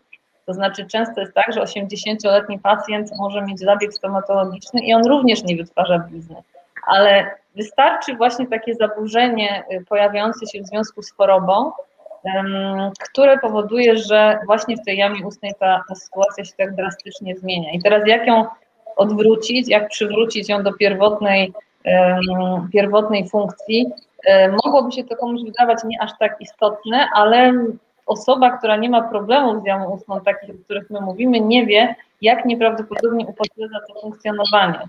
Bo to jest rola tak naprawdę ogromna. Y, mowa, jedzenie, połykanie, artykulacja tej mowy, y, przyjmowanie prawidłowych pokarmów, a więc dla osoby jeszcze przede wszystkim, która ma jakąś chorobę podstawową, mm, bardzo jest istotne, żeby ta jama ustna była prawidłowo funkcjonowała, żeby mm, pacjent mógł być ogólnie dobrym stanie. A z kolei jak już wyzdrowieje z choroby podstawowej, żeby te procesy nie przetrwały negatywne w jamie ustnej i żeby nie musiał bezustannie skarżyć się na brak mm, śliny, na pieczenie, na próchnicę. E, I to właśnie no, tego szukamy, bo jest to dla, tej, dla tej grupy pacjentów, a niestety no, ta grupa pacjentów jest coraz większa, no jest to coś, co mogłoby przywrócić im komfort życia. Mhm. I to teraz jakbyś mogła wytłumaczyć jeszcze mi tutaj, ja jestem twoim pacjentem, odpukać w niemalowane i powiedz mi, co ja dostanę? Co będzie e, e, końcowym produktem od y, produkt to jest złe słowo. Co będzie mm, końcową, mm, końcowym lekarstwem, końcową pomocą dla mnie, dla pacjenta, który który mm, ma tego typu problemy, co zostanie stworzone przez y, y, Magdę i Ewę. Co to takiego będzie? To będzie płyn, to będzie żel, to będzie jakaś maść? Co to takiego będzie? Jak to będę aplikował? Możesz mi coś więcej na ten temat powiedzieć? Ja myślę, że mogą dziewczyny powiedzieć lepiej o dokładnie jakby strukturze. Ja, ja chętnie zaraz wtedy dokończę to, jak to miałoby być aplikowane. To Magda mogę, mogę kontynuować. Tak. E, jasne. E, jeżeli chodzi o e, umieszczenie, umieszczenie takiego materiału, oczywiście ja zaproponuję hydrożel jako taki trwały nośnik, E, można go spersonalizować, ponieważ e, każdy pacjent jest inny, e, każdy ma inną budowę. Mm, oczywiście zmiany chorobowe w jamie ustnej występują też w różnych miejscach i o różnym natężeniu. Dlatego tutaj ważne jest na przykład mm, personalizowanie takiego nośnika, i e, stworzenie go e, przy użyciu technologii przyrostowych, czyli e, kolokwialnie mówiąc na drukarce 3D. Pozwoli to na dosyć dokładną, dokładna, dokładną wydrukowanie dokładnego kształtu e, dopasowanego do człowieka e, w ten sposób, aby e, nic nie uwierało, wszystko było dopasowane. Oczywiście, żeby wielkość się zgadzała mm, ale także jest możliwe na przykład umieszczenie substancji aktywnej dokładnie w określonym miejscu, tam gdzie trzeba. Czyli wszystko może pozostać na miejscu, może się dosyć długo trzymać i oczywiście e, ta substancja się będzie uwalniała w zależności od, od tego, e, jak, w jaki sposób my to będziemy chcieli zrobić, e, ponieważ sterując parametrami druku 3D, jesteśmy w stanie osiągnąć na przykład różną mechanikę takiego nośnika, a tym samym właściwości. Po prostu możemy wy, wyróżnić różne stężenia, które będą odpowiednie pod odpowiednie schorzenie i odpowiednią zmianę. Tak? Jeżeli będziemy mieć do czynienia z bardzo dużą zmianą y, zapalną, wtedy będziemy odpowiednią substancję dozować. Tak? I właśnie to jest teraz przedmiotem, to będzie przedmiotem najbliższym naszych badań, żeby, żeby tak właściwie tą substancję dostosować do, do tych hydrożeli.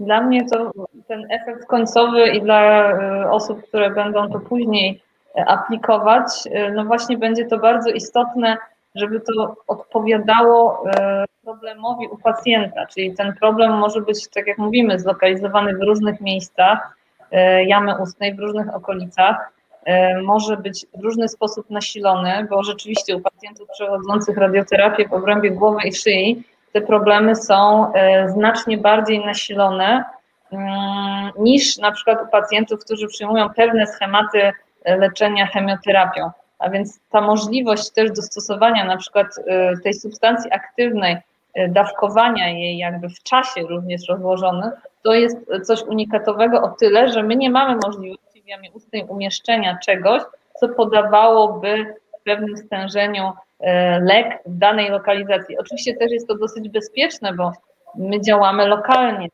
ja nie mówię, że ta substancja aktywna nie przenika zupełnie, bo zawsze oczywiście przenika, jeśli jest e, w miejscu ukrwionym, ale jednak stężenie tego środka będzie największe lokalnie, a nie systemowo. I to jest też bardzo istotne, bo to też zwiększa znacznie bezpieczeństwo takiego, takich środków.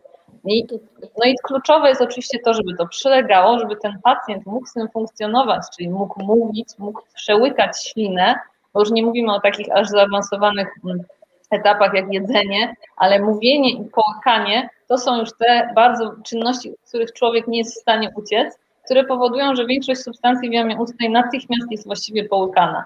E, a nam cały czas chodzi o działanie lokalne.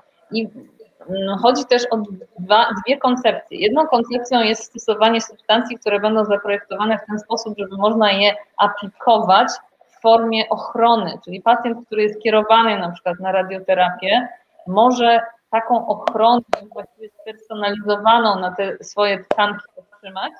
Druga wersja to jest pomoc pacjentom, u których rozwinęło się już to zapalenie jamy ustnej, no bo oczywiście to też w przypadku podawanej systemowo chemioterapii mechanizm powstawania, teraz nie będę wchodzić w szczegóły, jak, jak, do jakiego, e, dlaczego dochodzi do tego, ale no jest to jednak bazuje na tym, że chemioterapeutyk doprowadza do tej apoptozy, do tej programowanej śmierci komórki, ale niestety nie działa w większości przypadków wybiórczo i doprowadza też do takiej samej śmierci te komórki, które dzielą się szybko. E, dlatego też jama ustna tak właśnie cierpi w trakcie podawania niektórych schematów chemioterapii. I tutaj z kolei w tej grupie pacjentów, w której te zmiany już wystąpią, mają być to substancje aktywne na takim właśnie nośniku hydrożelowym, które by y, przyspieszały, zwiększały regenerację tkanki. To jest to, czego my oczekujemy y, jako efekt y, końcowy. Czyli właściwie dwa takie zastosowania ogólne, natomiast w przypadku, w których mogło być to stosowane, bo mówiłam wcześniej, osteoradionekroza, tak samo powikłania niestety też po przeszczepach szpiku. No to jest cała grupa pacjentów młodych, prawda, też dzieci, które mają niesamowite objawy w jamie ustnej w wyniku tej choroby graft versus host disease, no to, to są rozmowy z osobami, które zajmują się tymi e, pacjentami. Najczęściej ci lekarze wskazują na to, jak te dzieci cierpią z tego powodu, jak są niedożywione na przykład, albo muszą mieć dożywianie, e, ponieważ no, właściwie na ten moment nie są w stanie praktycznie przyjmować żadnych e, stałych pokarmów. Mm, więc ten efekt miałby być taki, że można te tkanki zarówno w niektórych przypadkach jak radioterapia po prostu jak gdyby w mechanicznie ochronić, e, ale też z kolei w innych sytuacjach, w których te zmiany już powstały, my nie możemy temu do końca zapobiec, żeby przyspieszać, sprzyjać tej regeneracji zapobiegać tym efektom odległym, bo też chcę powiedzieć, że te ogniska, one ulegają często nadkażeniu tych y, pacjentów. I tutaj y, te hydrożele miałyby, czy te związki i substancje miałyby też działać w taki sposób, żeby zabezpieczać przed takim nadkażeniem, bo to są zarówno grzybicze, ale też bakteryjne, no w jamie ustnej jest 500 gatunków bakterii, więc tam jest z czego wybierać, one mogą normalnie funkcjonować, ale jak właśnie przychodzi taki spadek, E, zaburzenie tej harmonii e, w związku z leczeniem na przykład, czy, czy z radioterapią, no to nagle bakterie, które normalnie nie najgorzej, nie najgorzej sobie z nimi radzimy, nagle zaczynają się odzywać. Także zastosowanie bardzo szerokie względem ilości problemów, które, które mogłoby to potencjalnie rozwiązać, albo chociażby wspomóc. Ja zaraz zadam.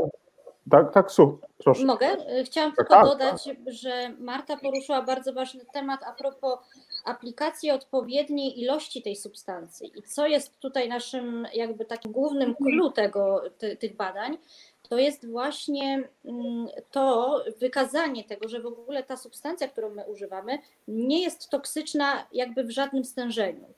To było już potwierdzone wcześniej przez naukowców i co jest bardzo ważne, że po prostu y, błony komórkowe dozują sobie tą substancję samodzielnie. Czyli nawet aplikując w pewnym miejscu, gdzieś tej substancji będzie za dużo, nie ma tutaj takiego czynnika, że y, my się obawiamy o pacjenta, że się coś stanie, ponieważ ta substancja się mimo wszystko y, degraduje dosyć szybko i jest kompatybilna na tyle z błoną, że błona wybiórczo po prostu dozuje sobie tą, tą substancję wtedy, kiedy jej potrzebuje. Czyli mówiąc najprościej, takim językiem dla mnie zrozumiałym jako potencjalnego odbiorcy, pacjenta, można było powiedzieć pani doktor, jedna, druga, czyli rozumiem, że ja nie przydawkuję tej substancji. Ta substancja nie wchłonie się w takiej ilości, że ja nagle stracę przytomność albo dojdzie do spadku ciśnienia tętniczego krwi, albo na przykład wystąpi silna nie. tak zwana reakcja uczuleniowa, że też będę miał problemy z oddechowym. Takie rzeczy się nie dzieją i tego typu technologia jest bezpieczna, tak? Tak mamy to rozumieć. Tak, do tej pory, do tej pory nie było, to znaczy były badania oczywiście pod względem toksyczności tej substancji i jest na tyle kompatybilna, że nie powoduje żadnych zmian e, negatywnych w organizmie i rozpada no dobrze, się dosyć szybko. Mhm. Ewa, zanim zapytam Cię o bardzo skomplikowane słowo, o substancje ekstremofilne, to jest strasznie skomplikowane, poproszę Cię, żebyś wyjaśniła mhm. tak, tak, o, o, o te substancje z tych organizmów. Ja, ja mam pytanie do, do, do mm, Magdy. Magda też mi to zasugerowała. Przytoczyłaś przed chwilą mm, tą technologię 3D, drukarek y, trójwymiarowych. To jest ta technologia przyrostowa, jeżeli dobrze pamiętam. Powiedziałaś mi, że często dzieją się pewne jakieś takie kontrowersyjne opinie, czy to w środowisku naukowym, czy to może opinia publiczna mogłaby w tym momencie wysunąć jakieś mm, teorie spiskowe. Mogłabyś wyjaśnić coś więcej, co miałaś na myśli? E, jasne. Jeżeli chodzi o technologie przyrostowe, e, a prościej mówiąc e, drukowanie 3D, to mm, są pewne kontrowersje, jeżeli chodzi o używanie tego sprzętu, a dokładnie jest to dosyć drogie, czy po co to, skoro człowiek mógłby to zrobić dokładniej. Oczywiście ja uważam, że mm, człowiek jest niezastąpiony i nie można go zastąpić żadną maszyną, zwłaszcza jeżeli chodzi o y, operacje przy stole operacyjnym. Y, maszyna to maszyna, maszyna może zawieść, ale tutaj ja bym chciała troszeczkę stanąć obronną ręką przy tych urządzeniach, ponieważ niewątpliwą ich zaletą jest precyzja może nie aż taka precyzja, jeżeli chodzi o skalę e,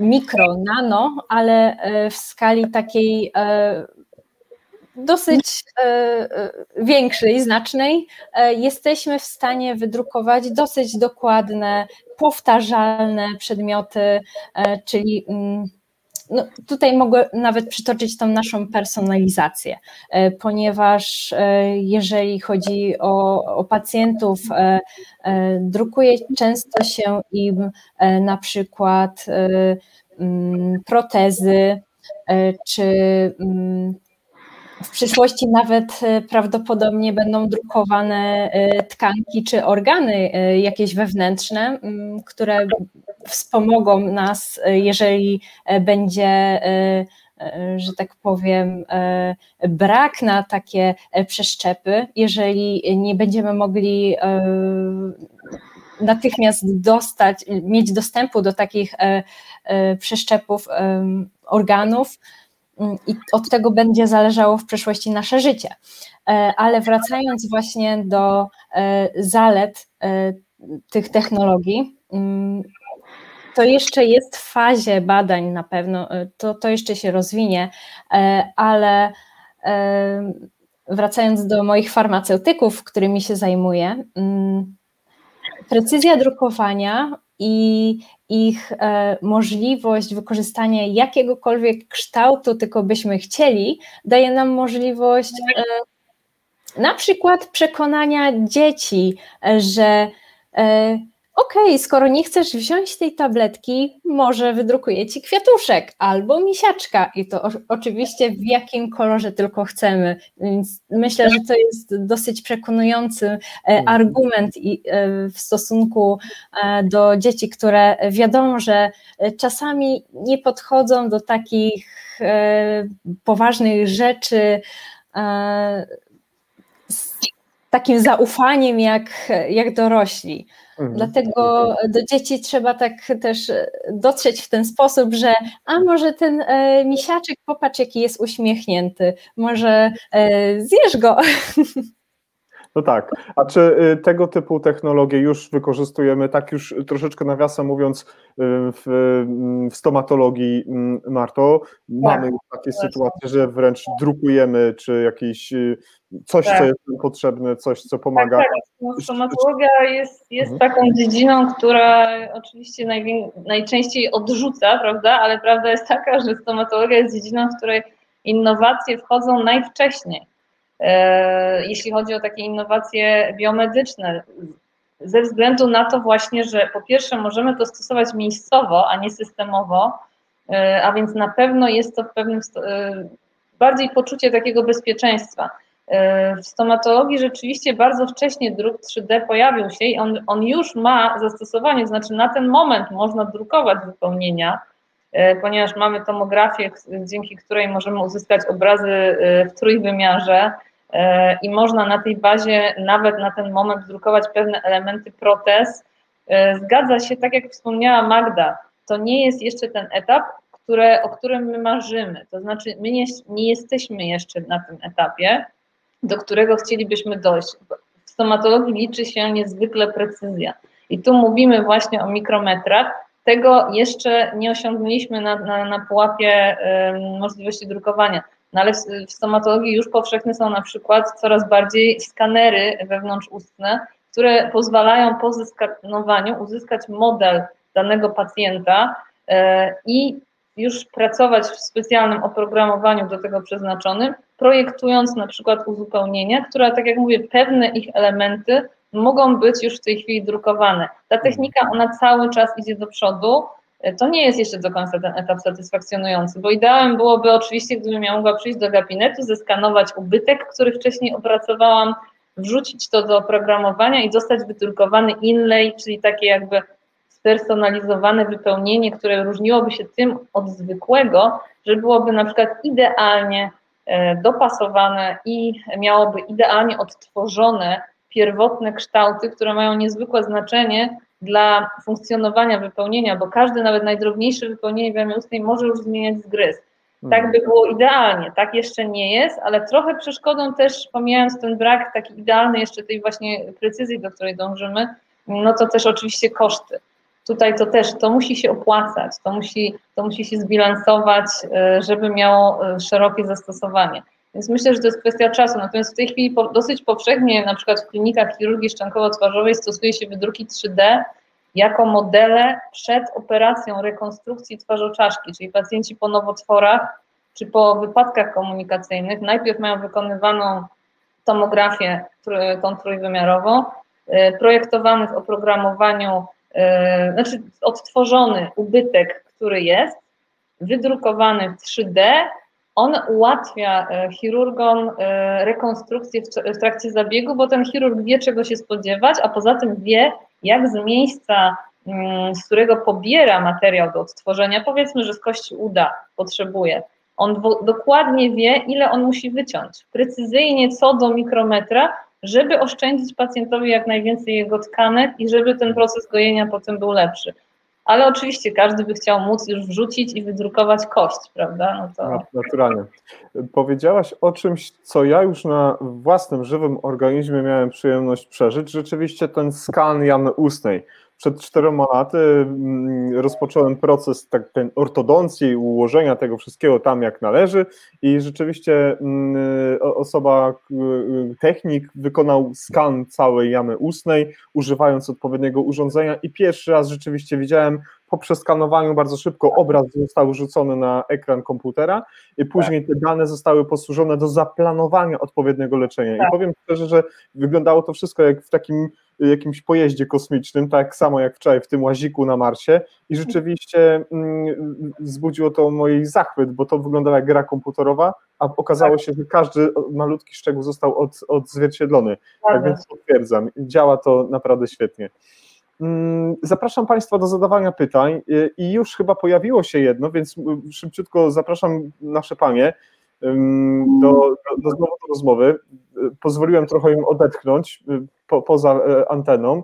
Y, Jest pierwsze pytanie. Na- Napisał do nas, y, no właśnie, napisał do nas Ma, Ma, Marcin Kwiatkowski, Kwiatuszek. Kwiatuszku, mamy nadzieję, że masz się bardzo dobrze, nie tylko dobrze, ale masz się bardzo dobrze i, i Marcin Kwiatkowski zadał pytanie, mały może też komentarz do tego będzie. No dobrze, czy te hydrożele mają już jakąś nazwę rynkową? To można gdzieś kupić, może na dzisiaj, ale może nie dzisiaj, ale za jakiś tydzień, może dwa, na bank będę potrzebował coś takiego. Kwiatuszku, trzymamy kciuki, wszystko będzie dobrze, zobaczysz. No to odpowiadajcie panie.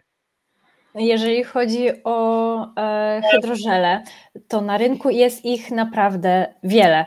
Mm, nie czuję, że rymuję, ale e, jeżeli pójdziemy e, mm, do apteki, to na pewno się spotkamy z opatrunkami, które e, są na bazie e, hydrożelu. Czyli ja działam ostatnio na alginianach, które są bardzo fajnymi materiały, materiałami, może bardzo niewdzięcznymi, jeżeli chodzi o druk 3D, bo jednak e, e, tutaj troszeczkę trzeba się nagimnastykować, e, aby otrzymać dokładny kształt, ale mm, w przypadku mm, hydrożeli na bazie alginianu, już możemy się spotkać z takimi opatrunkami, na przykład z jonami srebra, które przyspieszają gojenie. Mm, one ponadto tworzą tak jakby e, takie e, wilgotne środowisko, które e, mm, zapobiega wysuszeniu się takiej rany. Jeżeli chodzi o inne hydrożele, na, na pewno na rynku jest mnóstwo takich. Mm, w zależności od tego, do, do czego byśmy chcieli je zastosować. Bo na przykład też na, znajdziemy takie hydrożele, które mm, będą naszymi nośnikami leku. E, czyli czy to w postaci e, farmaceutyków, czyli tabletek, e, czy to w postaci jakichś znowu plastrów, opatrunków, które mają w sobie jakąś substancję aktywną i która dodatkowo jeszcze mm, może wspomóc gojenie rany, E, czy to nawet słyszałam, w zasadzie nawet nie słyszałam, a miałam e, okazję e, widzieć badania na temat soczewek kontaktowych, czyli znowu tych materiałów bardzo miękkich, które zawierają w sobie lek. Czyli dozując taką, zakładając taką soczewkę na oko, jesteśmy w stanie uwolnić tą substancję aktywną i oddziaływać bezpośrednio na gałkę oczną E, i, i dozować odpowiedni, e, odpowiednią substancję. Mhm. Czy Panie jeszcze chciałyby coś dodać do pytania Pana Marcina? Jeśli Pan Marcin pyta o konkretnie nasz hydrożel, to jeszcze nie można go dostać. No tak. Czyli nie będzie, nie będzie za dwa tygodnie. No dobrze, to e, zanim zapytam, kiedy się należy spodziewać efektów pracy naszych Y, naukowców, bo to myślę w podsumowaniu dzisiejszego naszego spotkania pewnie może paść jakaś może data, może za trzy dni, może za cztery, who knows, who knows, tak nie wiemy, mm, to pozwólcie Panie, że jeszcze, jeszcze pytania od naszych widzów. Y, która z Pań będzie chciała odpowiedzieć na to pytanie, to, mm, to bardzo proszę. Trochę Magdalenę schowało i Ewę, ale pytanie jest jak zwykle obszerne. Michał Czerwiński, nasz człowiek w UK, pyta. Hydrożele stosowane w oparzeniach są obecnie dobrze znane w ratownictwie medycznym. Czy można je w przyszłości również wykorzystać na przykład w przedszpitalnym zabezpieczeniu ran, na przykład otwartych powłok brzusznych? Czy są jakieś ograniczenia w tym zakresie? Która z Pań mogłaby na ten temat odpowiedzieć? Jeżeli panie nie chcą, to ja może się tutaj wychylę, będzie mnie widać, e, to ja mogłabym na to pytanie odpowiedzieć, e, ponieważ e, no, współpracuję z tymi hydrożylami i jeżeli chodzi o stosowanie je na rany otwarte, może nie wiem, jak jest w przypadku e, powłok brzusznych, otwartych e, powłok brzusznych, ale e, na przykład na rany szarpane, rany kłute, tam gdzie ten wysięg jest znaczny, to takie hydrożele będą odpowiednie w zastosowaniach, ponieważ hydrożele znane ze swoich właściwości absorpcyjnych, czyli pochłaniania znacznej ilości wody, mogą pochłaniać nadmiar tej, tego wysięku i w ten sposób zabezpieczyć nawet przed krwotokiem. Oczywiście takie bandaże, takie opatrunki, takie plastry, w zależności od, od stopnia wielkości tej rany, w zależności od tego, gdzie ona jest, one muszą też być co jakiś czas zmieniane. Najczęściej, jak, jak już się przesycą tym, tą wydzieliną z rany, ale jest też tego plus, ponieważ nie musimy ich tak często wymienić jak w przypadku konwencjonalnych bandaży opatrunków suchych. Mhm. Co również wpływa na komfort pacjenta, koszt leczenia, mniejsza ilość i tak dalej, i tak dalej. Zdecydowanie. Jeżeli chodzi o komfort pacjenta właśnie podczas na przykład zdejmowania takiego opatrunku, to zapobiegamy temu, że jak na przykład rana jest wyschnięta, opatrunek suchy, to mamy wielką szansę uszkodzić tą ranę, zdrapać opatrunek razem ze, z gojącą się raną, nie wiem, ze strupkiem. A w przypadku hydrożeli te środowisko, jak powtórzę, jest, jest dosyć wilgotne, co zapobiega oderwaniu się już takiej blizny. Mhm. Michał Czerwiński, bardzo dziękuję za odpowiedź na to pytanie. Jako, jako rasowy paramedyk, jako rasowy tak zwany ratol pewnie interesuje się tym tematem bardzo konkretnie. I tu wcześniej już wspomniałem, dzisiaj na antenie była z nami pani Nikoleta Buczek i jest ona z nami, jest w komentarzach, znaczy jest dostępna poprzez komentarze, więc jeżeli Państwo macie jakieś pytania związane z pierwszą częścią dzisiejszego spotkania, gdzie pani Nikoleta wspomniała właśnie o tym, czym zajmuje się Signis Biotechnologies, proszę zajrzyjcie tam, pytajcie, bo dzisiaj mamy wielu fachowców, którzy są do Waszej dyspozycji. No i właśnie takie pytanie, które też zasugerowała mnie Ewa, jeżeli coś poknociłem, to dobra, bo jestem tylko laikiem, ale za, zasugerowałeś, żebyśmy porozmawiali na temat, żebym zapytał, może zasugerował Tobie temat, który związany jest z organizmami ekstremofilnymi. I powiedz mi, co to takiego są takie organizmy i dlaczego substancje, jakie z nich pozyskujemy, nie wiem, czy wykręcamy, czy wyduszamy, czy, czy wycinamy, nie mam pojęcia, są takie bardzo ważne w biotechnologii i medycynie i czy one są bezpieczne? Oczywiście. Tak, ja chciałam bardzo poruszyć ten temat, ponieważ organizmy ekstremofilne, jak sama nazwa mówi, dla nas, tam gdzie one występują, to dla nas, dla ludzi bądź innych organizmów, są to warunki są to warunki ekstremalne. Tak? Ja tutaj mówię akurat o, o tych terenach, którymi ja się zajmuję, czyli tereny wulkaniczne, gdzie mamy do czynienia z bardzo wysokimi e, stężeniami substancji typu e, kwas siarkowy, e, typu dwutlenek węgla, ale również metale ciężkie.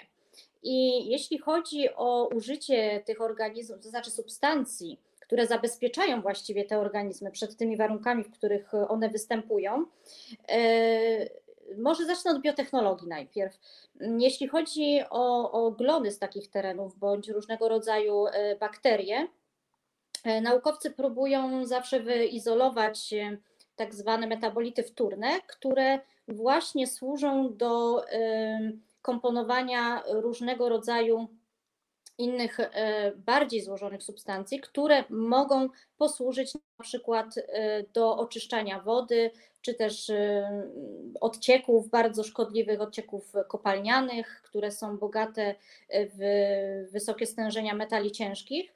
Także jeśli chodzi o różnego rodzaju oczyszczanie mm, różnych zbiorników mm, poprzez właśnie metodologię naturalną, użycie e, samych glonów czy, czy bakterii, to biotechnologia mm, dokładnie y, dokładnie możemy tych organizmów użyć właśnie w tych procesach biotechnologicznych, mm, ale nie tylko. Tutaj oczywiście wiąże się cały z tym przemysł farmaceutyczny, do którego, który jakby korzysta po prostu z zasobów tych, tych organizmów i również wykorzystuje te substancje do tworzenia różnego rodzaju leków na, róż, na przeróżne schorzenia. E, jeśli chodzi, mm, to może to, to dokładnie nawiązałam właśnie teraz do, e, do medycyny. Hmm. Także ja nie będę tutaj przytaczać tych wszystkich oczywiście substancji, ale myślę, że to, co jest najważniejsze z tych organizmów ekstremofilnych, to, to powiedziałam, że mm, są to po prostu organizmy przystosowane do, do bardzo szkodliwych dla nas warunków i wytwarzają po prostu specjalne substancje, które je zabezpieczają przed tym, żeby żeby po prostu nie zginęły w tych warunkach. Mhm, rozumiem, dziękuję bardzo i ja się bardzo cieszę, że zasugerowałaś tę kwestię, mm, bo ona jest szalenie ciekawa, ale mm, mm, odnoszę wrażenie, że spotkanie trzy godziny na ten temat byłoby również za mało. Tak. tak myślę. za, zapraszamy do dyskusji Magdę. Jest też y, gdzieś jeszcze z nami Marta. Już zaglądam do Marty. No dobrze, to teraz powiedzmy tak. Z punktu widzenia z punktu widzenia pacjenta, który rzeczywiście właśnie teraz czeka na to, na, taki, na taką pomoc od Was. Najpierw czeka na pomoc od samego lekarza, lekarza medycyny, stomatologa, który ma zrobić wszystko, co może zgodnie z wiedzą medyczną, żeby bezpiecznie pomagać takiej osobie. Marta już powiedziała, czego Marta oczekuje od Was, od naukowców, też od siebie jako naukowiec. Widzi potencjał w tych y, hydrożelach, w tych wszystkich wiązaniach takich, śmakich czy owakich. Przepraszam, że to spłycam, ale temat jest pewnie bardzo głęboki. I teraz, gdzie jesteśmy, na jakim etapie Waszych badań, Waszych prac i czego właśnie należy się spodziewać z punktu widzenia czasu, kiedy moglibyśmy zgłosić się do naszego doktora, do Marty, która powie: Drogi pacjencie, masz taki taki problem, ale tutaj nasze panie naukowczynie z y, Politechniki, z Uniwersytetu stworzyły coś wspaniałego. Możemy mówić o jakimkolwiek czasie? Tutaj myślę, że czas jest e, bardzo nieokreślony ze względu na to, że e, pierwszym etapem na pewno są badania nad wszystkimi substancjami, które będziemy używać. Czy to jest materiał bazowy, czy to jest substancja aktywna, a także ich połączenie. Następnym etapem będzie też przeprowadzenie takich eksperymentów, jak będą reagowały komórki e, na kontakt e, z takim nośnikiem substancji aktywnej. E, czy to będzie wspomagało ich regenerację, czy będzie pomagało, przyspieszało, czy będzie też je chroniło w jakiś sposób. E, następnym etapem to już e, myślę, że e, Marta dokładnie mogłaby się tutaj wypowiedzieć na ten temat, bo to już są takie mm, bardziej chyba wprowadzenie tego, tego nośnika już w dalszy etap, ja zbliżenie go do człowieka. Przed, przed Martą. Ja wtrącę przed Martą. My tutaj jesteśmy na, na tyle na plusie, że po prostu wcześniej badania były przeprowadzane mm, na tej substancji, także mniej więcej jesteśmy w stanie wyegzekwować, tak, jak, ile tej substancji użyć właściwie, tak, więc y, może na tym etapie y, po prostu to będzie przyspieszone. Oczywiście zależy nam y, na jak najszybszym wyniku i oczywiście dla, dla Marty także. Natomiast to, ten pierwszy jakby etap, który pokaże nam, y, jaka konkretnie ilość tej substancji y, będzie dozowana do, do danej komórki, no to właściwie po tym te badania przyspieszą, tak? Bo to jest jakby clue tutaj tego wszystkiego, to jest kluczowe, żeby, żeby y, zbadać jaka ilość substancji. Natomiast wcześniejsze badania mm, toksykologiczne i to, że ta, taka substancja już jest na rynku, Mm, po prostu ułatwia nam zadanie, tak? Nie musimy pisać różnego rodzaju zgód, y, y, sprawdzać jeszcze, jakie dokładnie stężenia są potrzebne, bo mniej więcej możemy to oszacować, jak to było w przypadku innych tkanek. Tak, to jest właśnie to ułatwienie trochę z, dla nas, chociaż i tak oczywiście nam, nam najbardziej zależy na tym, żeby to wszystko było bezpieczne, więc no, nie jesteśmy w stanie pewnych rzeczy przyspieszyć, ale przewagą jest też to, że substancje znane, które były aplikowane w innych miejscach, to można troszeczkę odnieść jak do zastosowania leku, który jest już zarejestrowany, ale użyje się go dla innego celu. To teraz w COVID-zie było dosyć często e, jakby temat przerabiany.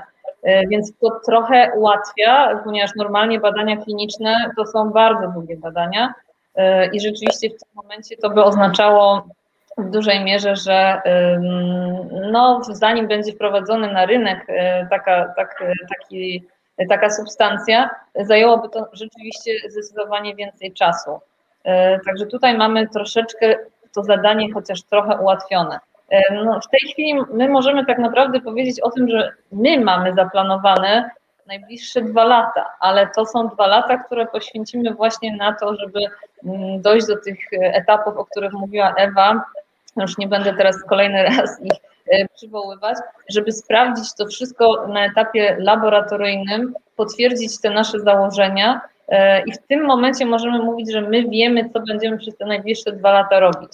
E, w zależności od tego, czy do jakiego etapu uda nam się to zrealizować w ciągu dwóch lat, no to myślę, że przy jakimś następnym może spotkaniu, jak będziemy miały już jakieś więcej wyników i obserwacji, będziemy mogły bardziej oszacować, jak długi czas jest potrzebny na to, żeby rzeczywiście powiedzieć, że to będzie dostępne no niekoniecznie w aptece, prawda, bo to nie, my nie mówimy tutaj o rejestrowaniu koniecznie produktu, który musi być zlecany przez lekarza, tylko może być produktem, który może być po prostu dostępny dla pacjenta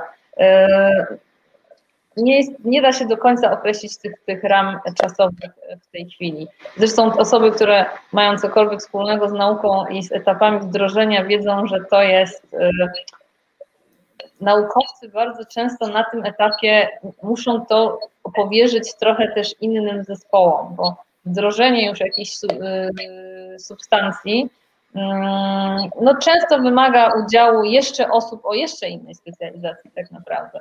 Także to zespół się jakby powiększa.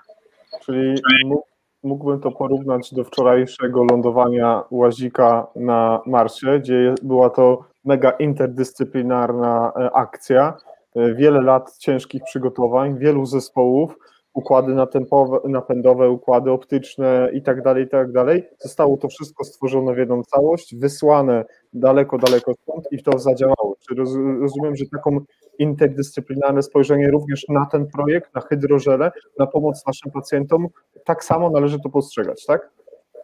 Nasz zespół jest bardzo interdyscyplinarny e, i to daje e, świeże spojrzenia na temat. Każdy daje coś od siebie, każdy może podejść do tematu w zupełnie inny sposób.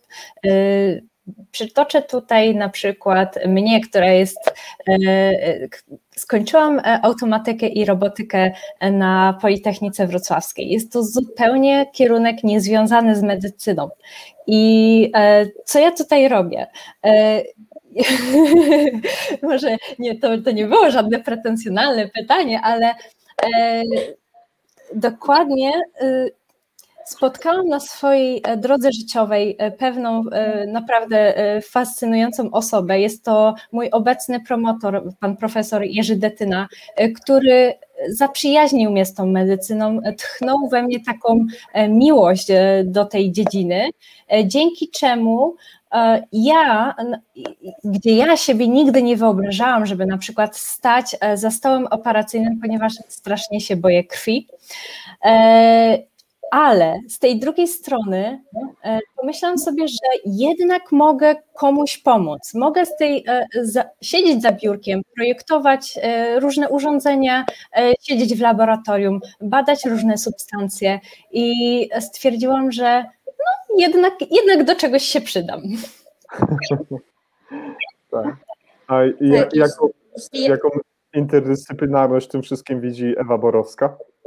No właśnie, e, no tutaj mamy potencjał mega po prostu w tym zespole, bo każdy jest naprawdę od czegoś innego i to jest piękne, że każda osoba właśnie coś nowego może od siebie dodać. I ja też muszę powiedzieć o moich promotorach, bo mam e, studia interdyscyplinarne na Uniwersytecie Warszawskim i mm, generalnie dzięki temu, że moi promotorzy również mnie wspierają jakby w tych różnorakich pomysłach, bo mam ich wiele, to jestem w stanie po prostu mimo wszystko w tym pracować. To jest też bardzo, e, bardzo fajne, że właśnie mam takie wsparcie, nikt nie mówi mi, że nie, nie ograniczaj, e, daj spokój, nie dasz rady, bo, bo jest to wsparcie, tak, nie ma takich ograniczeń. Dlatego to jest, to jest piękne, że, że mogę działać na wielu polach tutaj, na wielu zainteresowaniach. Mhm. Marta? No i ja w ogóle bym nie marzyła o takim spotkaniu i, i takim zespole, bo pamiętam jak Ewa zaczęła opowiadać o swoich e, badaniach i o tym, co bada, e, no to e, ta odległość jak wydawała się nieprawdopodobna. Myślę, że z Magdą pewnie już można by było nawiązać to bliżej, bo można sobie wyobrazić, że taka, że jakieś nośniki, czy, czy bliżej do farmacji, ale to nadal jeszcze no, jest po, połączenie y, dosyć abstrakcyjne z punktu widzenia, skąd Magda y, jakby wywodzi się, z jakich zagadnień. Natomiast w tej chwili rzeczywiście to jest niezbędne do tego, żeby powstawały jakieś ciekawe projekty, ale też nie projekty dla projektów, tylko projekty, które prowadzą do jakiegoś y, rzeczywiście efektu, który może do posłużyć. To spojrzenie z takich różnych płaszczyzn jest bardzo istotne, bo każdy z nas patrzy na to zupełnie inaczej i y, poprzez dyskusję y, rzeczywiście możemy wyłapać pewne, pewne niuanse, które pozwalają na to, żeby te, y, ten efekt końcowy był jak najbardziej zbliżony do tego, czego byśmy oczekiwały. Także ja jestem bardzo zachwycona, a dodatkowo jeszcze to, że to są osoby tutaj, które wnoszą no, powieść świeżości i też przywracają wiarę w to, że nauka w Polsce będzie się coraz bardziej rozwijać, bo tak, tak trochę jest, że patrząc na dziewczyny, no taki optymizm jednak, y, jednak się pojawia. Ja w każdym razie odzyskuję ogromną, ogromny optymizm. Nie mówię, że jest ogólnie źle w nauce w Polsce, ale, ale że te młode pokolenia, które są ambitne, które są zdeterminowane, y, które nie mają żadnych kompleksów, y, no są w stanie to też pchać na zupełnie inny poziom. Mhm. Dziękujemy bardzo. To było bardzo ładne. Zbliżając się jakby do, do, do, pomału do końca nasze, naszego spotkania, mm, zawsze należy zapytać, co jest potrzebne naukowcom i osobom wspierającym jakiekolwiek działania do tego, żeby jakiś projekt czy jakiś pomysł mógł mieć E, swój finał w odpowiednim czasie. Z pewnością są to pieniądze i są to pieniądze, ktoś by powiedział, i bardzo duże, i bardzo małe, ale jak wiem od, e, od Ewy i od Magdy, wcale te pieniądze nie są duże. Ale jakbyśmy mogli zostawić kwestię finansową po jednej stronie i tutaj mm, przestrzeń jest tak wielka do rozmowy z, z wszystkimi, którzy mogą zaoferować jakaś, jakąś pomoc i nie, nie, nie, trzeba się tutaj jakoś ograniczać, ale poza samymi pieniędzmi i czasem, o którym żeście wcześniej powiedziały, co jest jeszcze potrzebne na takim etapie zarówno Ewie, Magdzie i, i, i Marcie jako, jako lekarzowi, który, który ma pomagać pacjentom i jako naukowcy, jako wam, y, naukowczyniom, naukowcom, którzy mają wymyślać te, te pomoce dla, dla nas, dla pacjentów. Co jest jeszcze potrzebne? Na pewno bardzo potrzebna jest sprzyjająca atmosfera w tych jednostkach macierzystych, czyli e, to, żeby e, te e, jednostki macierzyste, naukowe były właśnie otwarte na współpracę, ale też otwarte na pomysły. Myślę, że w tej chwili to jest bardziej przyjęte, to, że też młodzi ludzie wychodzą z pomysłami, że te pomysły są przez ich promotorów właśnie akceptowane, że ta opieka nie polega na tym tylko, że się wyznacza im zadania, ale też pozwala się im trochę, że tak powiem, zaszaleć. E, to jest na pewno taka atmosfera sprzyjająca. E, dodatkowo e, według mnie też taka międzypokoleniowa współpraca, czyli tutaj na przykład właśnie um, dziewczyny mówią o swoich promotorach. No to oczywiście są osoby też, gdzie możemy już mówić o tej międzypokoleniowej współpracy, a więc ta przychylność, mówiąc tak trochę w cudzysłowie starszych, bo niekoniecznie starych, ale starszych profesorów, opiekunów, żeby stworzyć taką sprzyjającą atmosferę e, osobom, które chcą coś zdziałać. no nie ma co ukrywać, że pieniądze są też bardzo ważną częścią tego i no i tutaj ta walka o te, o te dofinansowania, o te granty, no nie jest to może naj, najłatwiejsza część życia naukowca. Rozliczanie się z tych grantów to jest na pewno to, co może nieco obrzydzić ten, e, tą pracę, bo naukowiec wydawałoby się nie do końca jest do tego stworzony, no ale takie są realia. E, tak, dokładnie. Dobrze, Ewa, może ty powiedz teraz. Tak, widzę swoje nazwisko, więc... No właśnie, nie, nie będę się wypowiadać przed twoim imieniem. Tak. Ja myślę, że najważniejsze jest wsparcie i zaangażowanie, bo gdy nie ma tych dwóch rzeczy, i tutaj właśnie mówię o promotorach, gdy nie ma e, wsparcia i nie ma zaangażowania, no to niestety, ale wtedy doktorant opada z sił i stwierdza, że to jest bez sensu. Natomiast to, tak jak mówię, to wsparcie jest potrzebne e, od, od naszych opiekunów. No i co, do, dodatkowo oczywiście to co, to, co Marta powiedziała, tak, żeby w tych jednostkach była taka atmosfera, w której chce się pracować, tak, bo często jest tak, że doktoranci w niektórych jednostkach przychodzą i przychodzą z niechęcią, tak, że muszą przyjść do laboratorium. Ja na przykład osobiście tak nie mam. Ja się czuję dobrze w swoim laboratorium, przychodzę do niego i, i wiem, że za chwilę mogę wymyślić coś nowego, tak? I, I, nikt nie powie, że to jest beznadziejny pomysł, bo każdy pomysł jest brany pod uwagę. Dlatego ja sobie mogę na takie coś pozwolić i bardzo się z tego cieszę, więc wsparcie i zaangażowanie tutaj z mojej strony. E, to teraz nadeszła pora na mnie. E, ja bym chciała powiedzieć, że e, właśnie tak jak mówiła Marta i Ewa, przede wszystkim atmosfera i wsparcie. Jeżeli chodzi o moich promotorów, to mam naprawdę ogromne wsparcie, duże dużą swobodę w działaniu, bo tak naprawdę jestem bardzo pozytywną osobą, która jeżeli budzi się rano, to z uśmiechem na twarzy e, i pędzę do tego laboratorium, e, żeby e, stworzyć coś nowego, żeby pomyśleć, co dalej. I praktycznie dostaję od swoich promotorów duży zakres działania w, w tej sferze mam dostęp do różnych wiadomo, mm, e, różnych urządzeń, które pomagają mi w tych badaniach. E, to jest bardzo ważne, żeby mieć taki dostęp, ale także mm, ja bym chciała, żeby ta doba jednak była troszeczkę dłuższa, ponieważ nie, nie, tylko, nie tylko samą nauką człowiek żyje, ale E, także musi starczyć troszeczkę czasu, żeby przynajmniej te e, badania e, gdzieś opublikować, żeby to nie poszło na marne, żeby się podzielić z tym ze światem, żeby nawet, bo jeszcze oprócz, oprócz tego, że prowadzę badania, to jeszcze działam jako nauczyciel dydaktyczny, nauczyciel akademicki na Politechnice i chciałabym też mieć dla nich troszeczkę e, czasu, e, że, dla moich studentów, żeby im e, dokładnie wytłumaczyć, na czym polega problem, żeby mm, mieć jakiś punkt, z którego mogłabym ruszyć z nimi dalej. Pięknie. Jeżeli w jakiejkolwiek przestrzeni dla Waszej dalszej pracy Nurdis Triget, nawet nie live, ale jako przestrzeń popularno-naukowa i myśl łącząca mm, wszelkiego rodzaju nowości między Skandynawią a Polską, a całym światem tak naprawdę, będzie Wam jakkolwiek pomocna w Waszych działaniach, korzystajcie.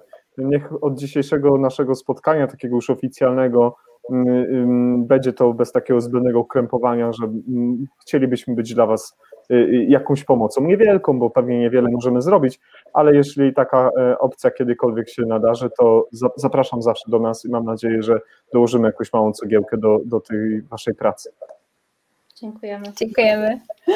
Zanim podsumujemy mm, dzisiejsze spotkanie, mm, bo już mamy za chwileczkę godzinę 20, mm, pozwolicie, drogie panie, że zaproszę y, Was i wszystkich naszych widzów do tego, by zajrzeć do nas już 25 mm, lutego, dobrze? Tak? Gdzie będziemy mieli okazję gdzie będziemy mieli okazję mm, spotkać się z fantastycznymi osobami, które. O,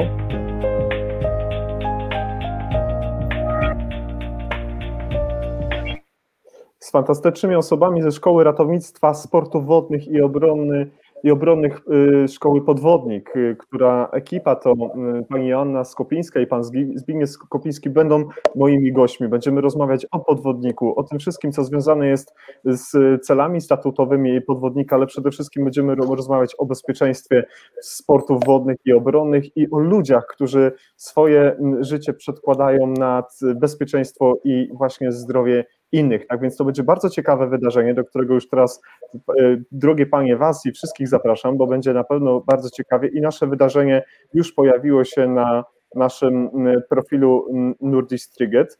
Wszystkie te osoby, które miałyby ochotę y, zobaczyć do, naszego, do naszej biblioteki, do naszego archiwum na kanale YouTube, również zapraszam. Wkleiłem przed chwilą link w komentarzach do wydarzenia. Tam znajdują się rozmowy z poprzednimi y, y, zaproszonymi osobami, zarówno w dziedzinie medycyny i z szeroko pojętego bezpieczeństwa. I dzisiaj po spotkaniu Y, znajdzie się również rozmowa z Ewą Borowską, z Magdaleną Łabowską i z Martą Dyszkiewicz.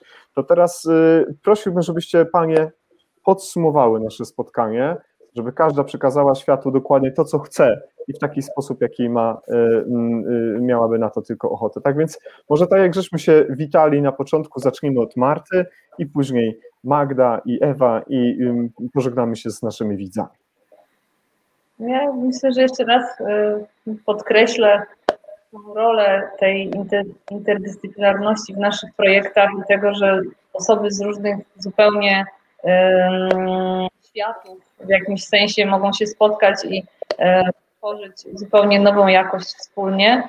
E, I tak zupełnie z innej jeszcze e, bajki chciałam bardzo podziękować Ci Jacku za to zaproszenie i jeszcze raz no, wyrazy szacunku i szapowa, bo Twój zawód no, jest myślę wyjątkowo wymagający i w dobie tego kryzysu, pandemii, ta rola e, jest no, niesamowita i nie do przecenienia i, i myślę, że każdy powinien o tym pamiętać e, i doceniać to, o, o czym się oczywiście zapomina, bo są oklaski, prawda, ale one są przez chwilę, a, e, a to no, ludzie bardzo łatwo o tym zapominają. Także to chciałam podkreślić, bo wydaje mi się to bardzo istotne, trochę odbiega od naszego tematu, ale nie tak bardzo, bo cały czas jesteśmy w zagadnieniach dotyczących pomaganiu na różne sposoby potrzebującym. Dziękuję, dziękuję za te bardzo miłe słowa i pozwoli, że zarówno moi braci ratowniczej w Polsce, jak i tu w Norwegii i na całym świecie prześlę, bo tak. naprawdę bardzo wiele osób zasługuje nawet nie na, na, na, te brawa, bo, bo, bo nie chodzi o to, ale dziękuję za dobre słowo. To jest naprawdę bardzo miłe. Należy. Ja dokładnie e, również bym chciała podziękować i ukłon dla wszystkich e, medyków, ponieważ e, ja jako inżynier nie jestem w stanie merytorycznie ani nawet fizycznie pomóc ze względu na strach przed krwią, ale nie tylko, ponieważ to jest bardzo odpowiedzialny zawód, który naprawdę sporo ludzi sporo robi e, dla innych ludzi. E, I ja też bym chciała troszeczkę wspomóc, e, ponieważ bardzo lubię pomagać. Niestety nie, nie przydam się jako medyk, ale mogę pomóc z tej drugiej strony. Także tutaj kieruję, tutaj kieruję taką uwagę dla wszystkich, jeżeli mm, Państwo lubicie pomagać, czy mm, czy Państwo e, wspomagacie jakoś e, innych ludzi, no to e, nie musicie być konkretnie medykami, możecie to też wspomóc ich w inny sposób ponieważ ja jako e, inżynier staram się, nigdy nie dorwałem oczywiście e, prawdziwym medykom i, i, i, nie chcę nawet, ponieważ e, bardzo cenię ten zawód i jestem naprawdę pełna podziwu, ale staram się jak mogę. Także bardzo dziękuję wszystkim medykom i za Waszą wiedzę i za Waszą pomoc. Nie wiem, co powiedzieć, jestem po prostu wzruszony, tak więc po, za, zachowam się, jak często Magda to robi brytyjskim s, sposobem. E, tutaj postawię kropkę, a Ewę poproszę szczególnie o podsumowanie dzisiejszego naszego spotkania. E, chciałbym, żebyśmy się odnieśli do tematu głównego o bezpieczeństwie, technologiach biomedycznych, czy w ogóle w tych nowoczesnych sposobach patrzenia na rozwiązania w świecie naukowym, jakbyś mogła to wszystko tak zgrabnie ogarnąć. Tak, postaram, postaram się jak najlepiej. Również dziękuję Ci Jacku bardzo za zaproszenie. Dziękuję e, Marcie i dziękuję Magdzie, że mogłyśmy stworzyć taki zespół i to nie będą na pewno pierwsze nasze badania, ale mamy już plany na zupełnie nowe. E, dodatkowo stąd chcę pozdrowić wszystkie moje e, koleżanki i kolegów, medyków, również pielęgniarki i lekarzy, którzy na pewno teraz mnie słuchają. Pozdrowienia mm, dla Warszawy, szczególnie Szpital Banacha, e, bo wiem, że koleżanka stamtąd mnie słucha, więc serdecznie Was pozdrawiam, bo na początku pandemii było bardzo ciężko. I oczywiście wszystkich, wszystkich ratowników medycznych na całym świecie. I podsumowując tutaj, chciałabym dodać, że E, powinniśmy w naszych badaniach zawsze odnosić się do interdyscyplinarności i do porozumienia między zespołami, ponieważ e, każdy, w każdym zespole interdyscyplinarnym e, każda osoba wnosi coś nowego i tak naprawdę, jeżeli jesteśmy biologami, za chwilę możemy być chemikami. To nie jest tak, że E, to nie jest tak, że w danym momencie, jak kończymy studia biologiczne, to nie możemy być inżynierami i nie możemy działać w obrębie e, tych zawodów, bo jak, jest, jak widać, jesteśmy przykładem tego, e, wspólnie tutaj z dziewczynami tworzymy taki zespół, który uczy się od siebie nawzajem.